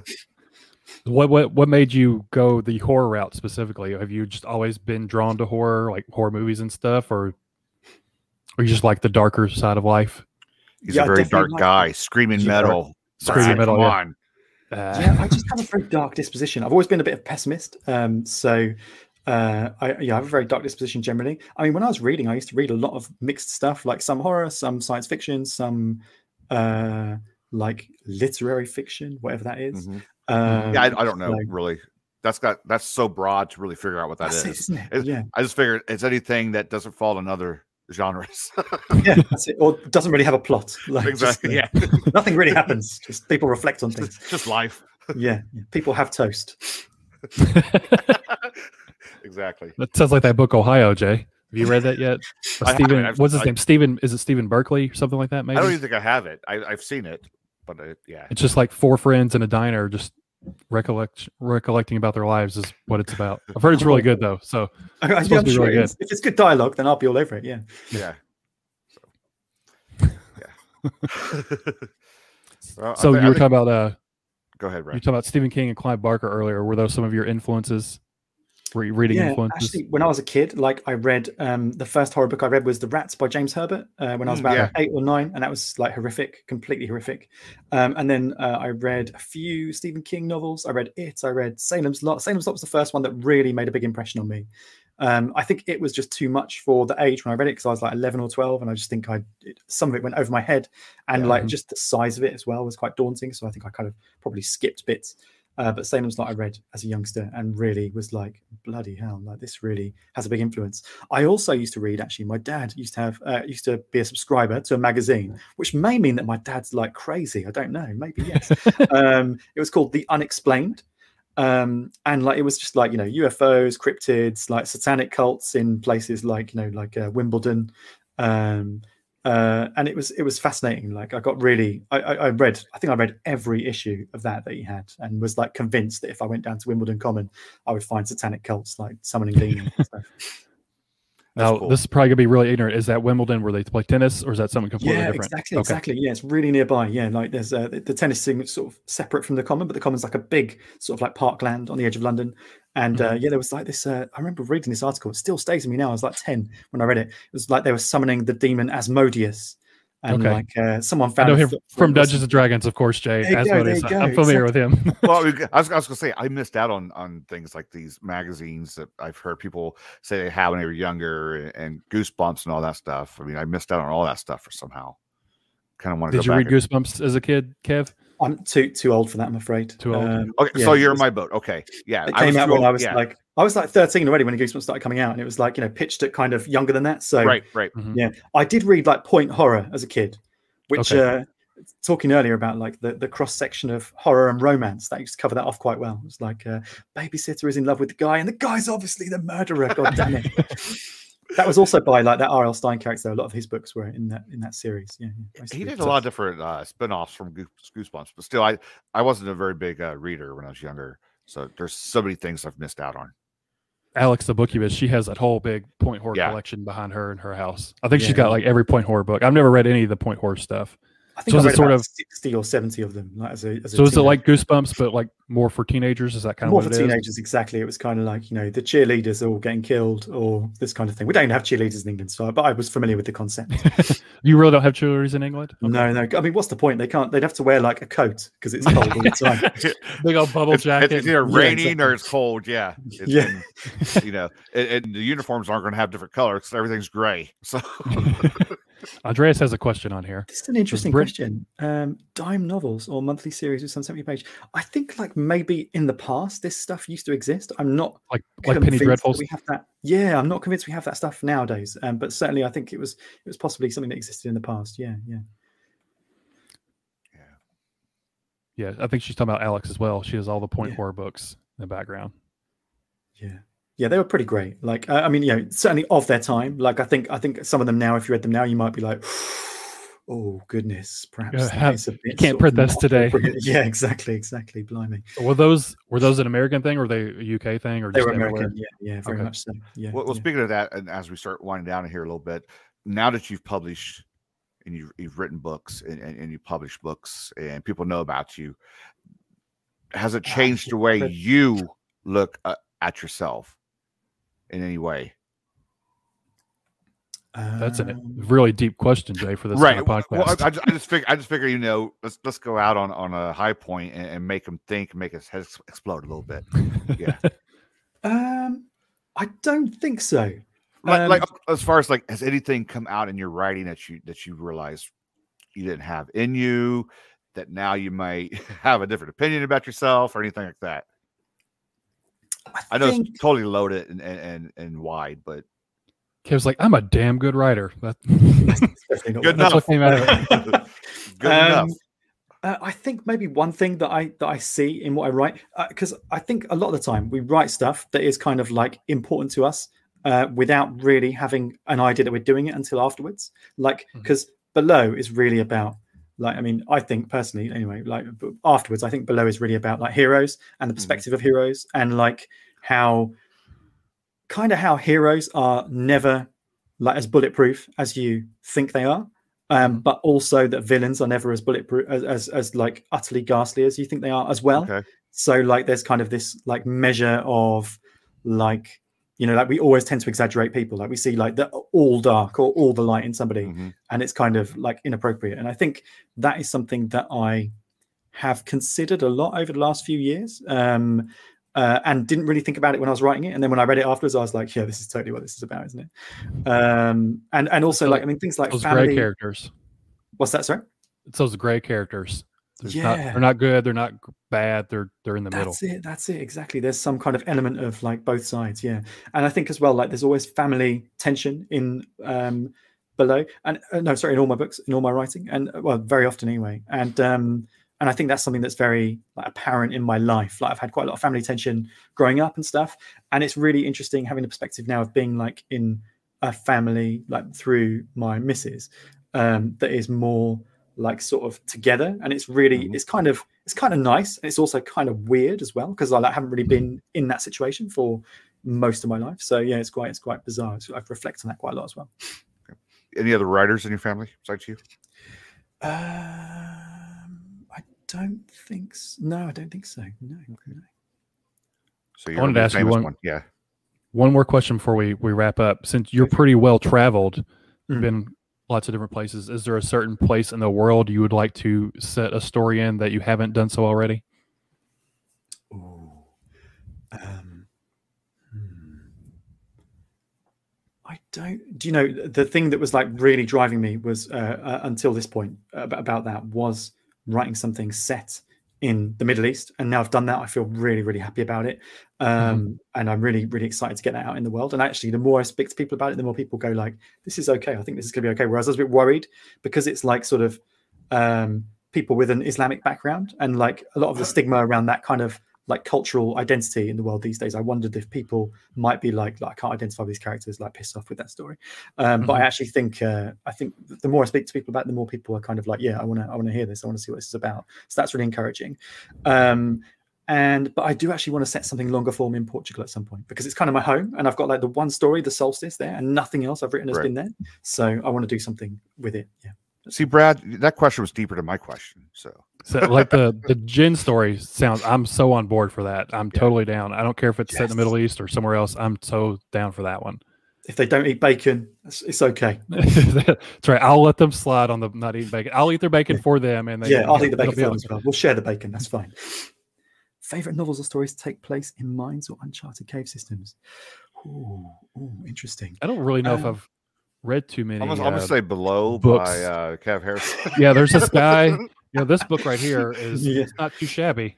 I mean, I think The Descent uh, is always a classic. Um, I think also um, uh, As Above, So Below, that film in the French, um, in the Paris. Uh, Mm-hmm. I think I'm getting catacombs. that confused. the catacombs. Descent. Yeah. Yeah. I think I'm getting those people- two confused. So The I Descent's all the women yeah. that go spelunking, and the the uh, in the as cave above, so system. yeah. below is like the underground like uh, Yeah. catacombs and stuff. That there's that one scene where they walk into that chamber at the end where there's the guy well, i don't know if it's a guy like someone standing there looking into that hole. And like i've seen the film like four times maybe uh, or like watched it properly twice and then like seen it while my missus has been watching it in the background. And like every time i see that scene i just go Ugh. like it just makes me feel like really uncomfortable. So i think i mean if it's still scaring me on the fourth watch then that's really impressive. S- someone said it earlier, I think, but uh, it's a cheesy movie. My Bloody Valentine is a cheesy slasher, you know, mining movie. It's pretty fun. yeah As yeah, far as like really Money movie. I don't with think me. I've ever watched it. Yeah, they had like an old one in the '80s, and then they redid it. It was in 3D. It was like one of the first Okay. Okay. 3D horror movies they did, and it was actually really decent 3D. oh, He, he throws like he throws like the pickaxe at you at one point. I think that's what I'm remembering. I Yeah. jumped like, Okay. oh yeah. oh my god i would actually quite like to see that Yeah. But uh, the descent bothers me. The all Yeah. the claustrophobic stuff because I'm claustrophobic, and there's parts of that movie that just make me cringe up. It is horrible, isn't it? Yeah, yeah. And like the conflict when they're climbing, I mean, that's just like, oh god, just I can't. Like you could have just left the monsters and everything out of it. That still would have Yeah. bothered me as a horror yeah, movie. totally, totally. Yeah, Squeezing absolutely. through, I can't squeeze through the little crevices and stuff. Absolutely not. Yeah, no, me either. Do you have any real life phobias that you've written into a book, like Uh, claustrophobic or anything? Or I only have one real life phobia, uh, which I can't write into books really because it's horses. interesting? you scared of horses? Terrified um, because a horse ate a jumper that I was wearing when I was uh, eight years old. Like, uh, just ate it off my person, just like completely, like wrenched it off. And I'd just given it food as well, so I felt particularly Well, I aggrieved. mean, you could write So like a man horse or something. I mean, yeah, like, man eating a- horse novel. It could, it could happen. So, did, Yeah. without trying to spoil it, did thought blood bother you then? Um. Yeah. Oh yeah. God. Yeah. Bloody hell. Yeah. That monster. oh, didn't like that at all. Oh, that's right. never- okay, it's, it's gonna be. A I'd never heard of that monster before. No, nor had I. No, and I looked, well, I looked the it up name. afterwards too. Yeah, forget I had to go look it. it up, and of Yeah. course they have it in D and D because because everything's in? D and D. It was like one of the older editions, but yeah, the- it's in one of the books. I remember finding some pictures so I could put it in my uh, video It's review. just Grisly and nasty looking. yeah. Yeah. very cool, very cool creature. it as well. It's just like, like Yeah. really bad, bad, bad. Interesting horse phobia. Is there like, do you know if there's a name for that, or is it just I guess it's got to be something hippo related because like the word uh, horse horse- comes hor- in, in Latin or horsephobia in Greek. It's like hippo something. I'm sure there is because there's a name for every kind of phobia. Exactly. Like um, Just- beard just add phobia, phobia at the end of yeah. gonophobia. Because we had a Sadie Hartmann on, and she has the phobia like she's holes like freak her out, like pinholes and like holes and stuff bother her. Yeah. What's that I think called that's- again? I don't know. That's a very strange phobia in my. I don't know why. But it affects guess more every- people than you realize. Like I, Yeah. I know several people who are affected by I've that. never heard of that till she said it. Honestly, So I guess like an old like telephone you're talking to with all the holes in the receiver. I guess that would bother her. I guess. So yeah, Yeah. it's hip, hippophobia. There you go, hippophobia. Hippophobia. That is uh, fear of horses. There you are. Oh, interesting. Uh, yeah, Oh. yeah. I can see a good horror story coming from some kind of crazy horse thing though. Them going mad or something like foaming at the mouth, something. I don't think I could do it. I think I'd get someone else to do it. I'd Eating jackets off little place- kids. Oh take a place on a ranch. yeah, Yeah. out west. That's your splatter western, Kev. You need There's to go no to way. splatter There's western no train involved with with zombie horses. He said, "No, I'm not doing it." He- No He's getting chance. pissed. He's never going to staying talk to us again about this. I'll have to have trauma counselling for like Yeah. years. He's he's going to call his doctor right now as soon as he gets off air with us. He's done. These He's guys- done. these it's on speed dial. These Americans Yeah. are hateful. exactly. Or, I mean, we, we could do this all night, but I, I know we all have to get places. So, I mean, this has just been great. It's been fun. Kev, gonna be thanks Kev's so much for bedtime. having me on. I really yeah, appreciate it. thank It's- you so much for bedtime just agreeing yet. to this. Yeah, I, Just- thank you for inviting me. It's been such Yeah. a pleasure. I mean, Thanks you, you had to have known you were going to get into some shenanigans with us, but we appreciate you playing along. point. Yeah, yeah, I love shenanigans. exactly, exactly. so before before we leave, where can everybody find you, Kev? Um, uh, so my uh, website is called uh, kevharrisonfiction.com. So all one word, uh, not Kevin, just Kev, because only my mum calls me Kevin and only when I'm in trouble. Um, and on Twitter, I'm Lisboeta Inglês, which is like uh, Portuguese for an Englishman living in Lisbon. Um, but if you go to my website, you can find the links from there. Yeah. Um, yeah, and check out below and let me know if you like it or not. Whichever way, I don't mind. Dude just came out le- this week from Silver Shamrock. Yeah, this Tuesday. Awesome. uh, what, 17th, Kealan Patrick Burke cover. 17th? yeah, amazing cover, amazing. Yeah. Again, everyone in the chat, thank you so much for joining us. Cool. Thanks for the stopping by. questions, guys. Yeah. Everyone that's listening on a podcast platform right now, uh, it's obviously recorded and you're listening to it later. Thanks so much for listening to us. For our special guest uh, this week, Kev Harrison, uh, hop over, buy all of his stuff. You'll thank me. Below came out this past week, so pick it up, and then you know what we're talking about throughout this conversation. Co-host Brad Proctor over this way. It's been another exciting episode of Paper Cuts. Until we meet again, everyone, stay safe. See ya. All right, Queen Bye-bye. Wave. Thank you so Love you. much. Love, you, Love you, Brad. Jay.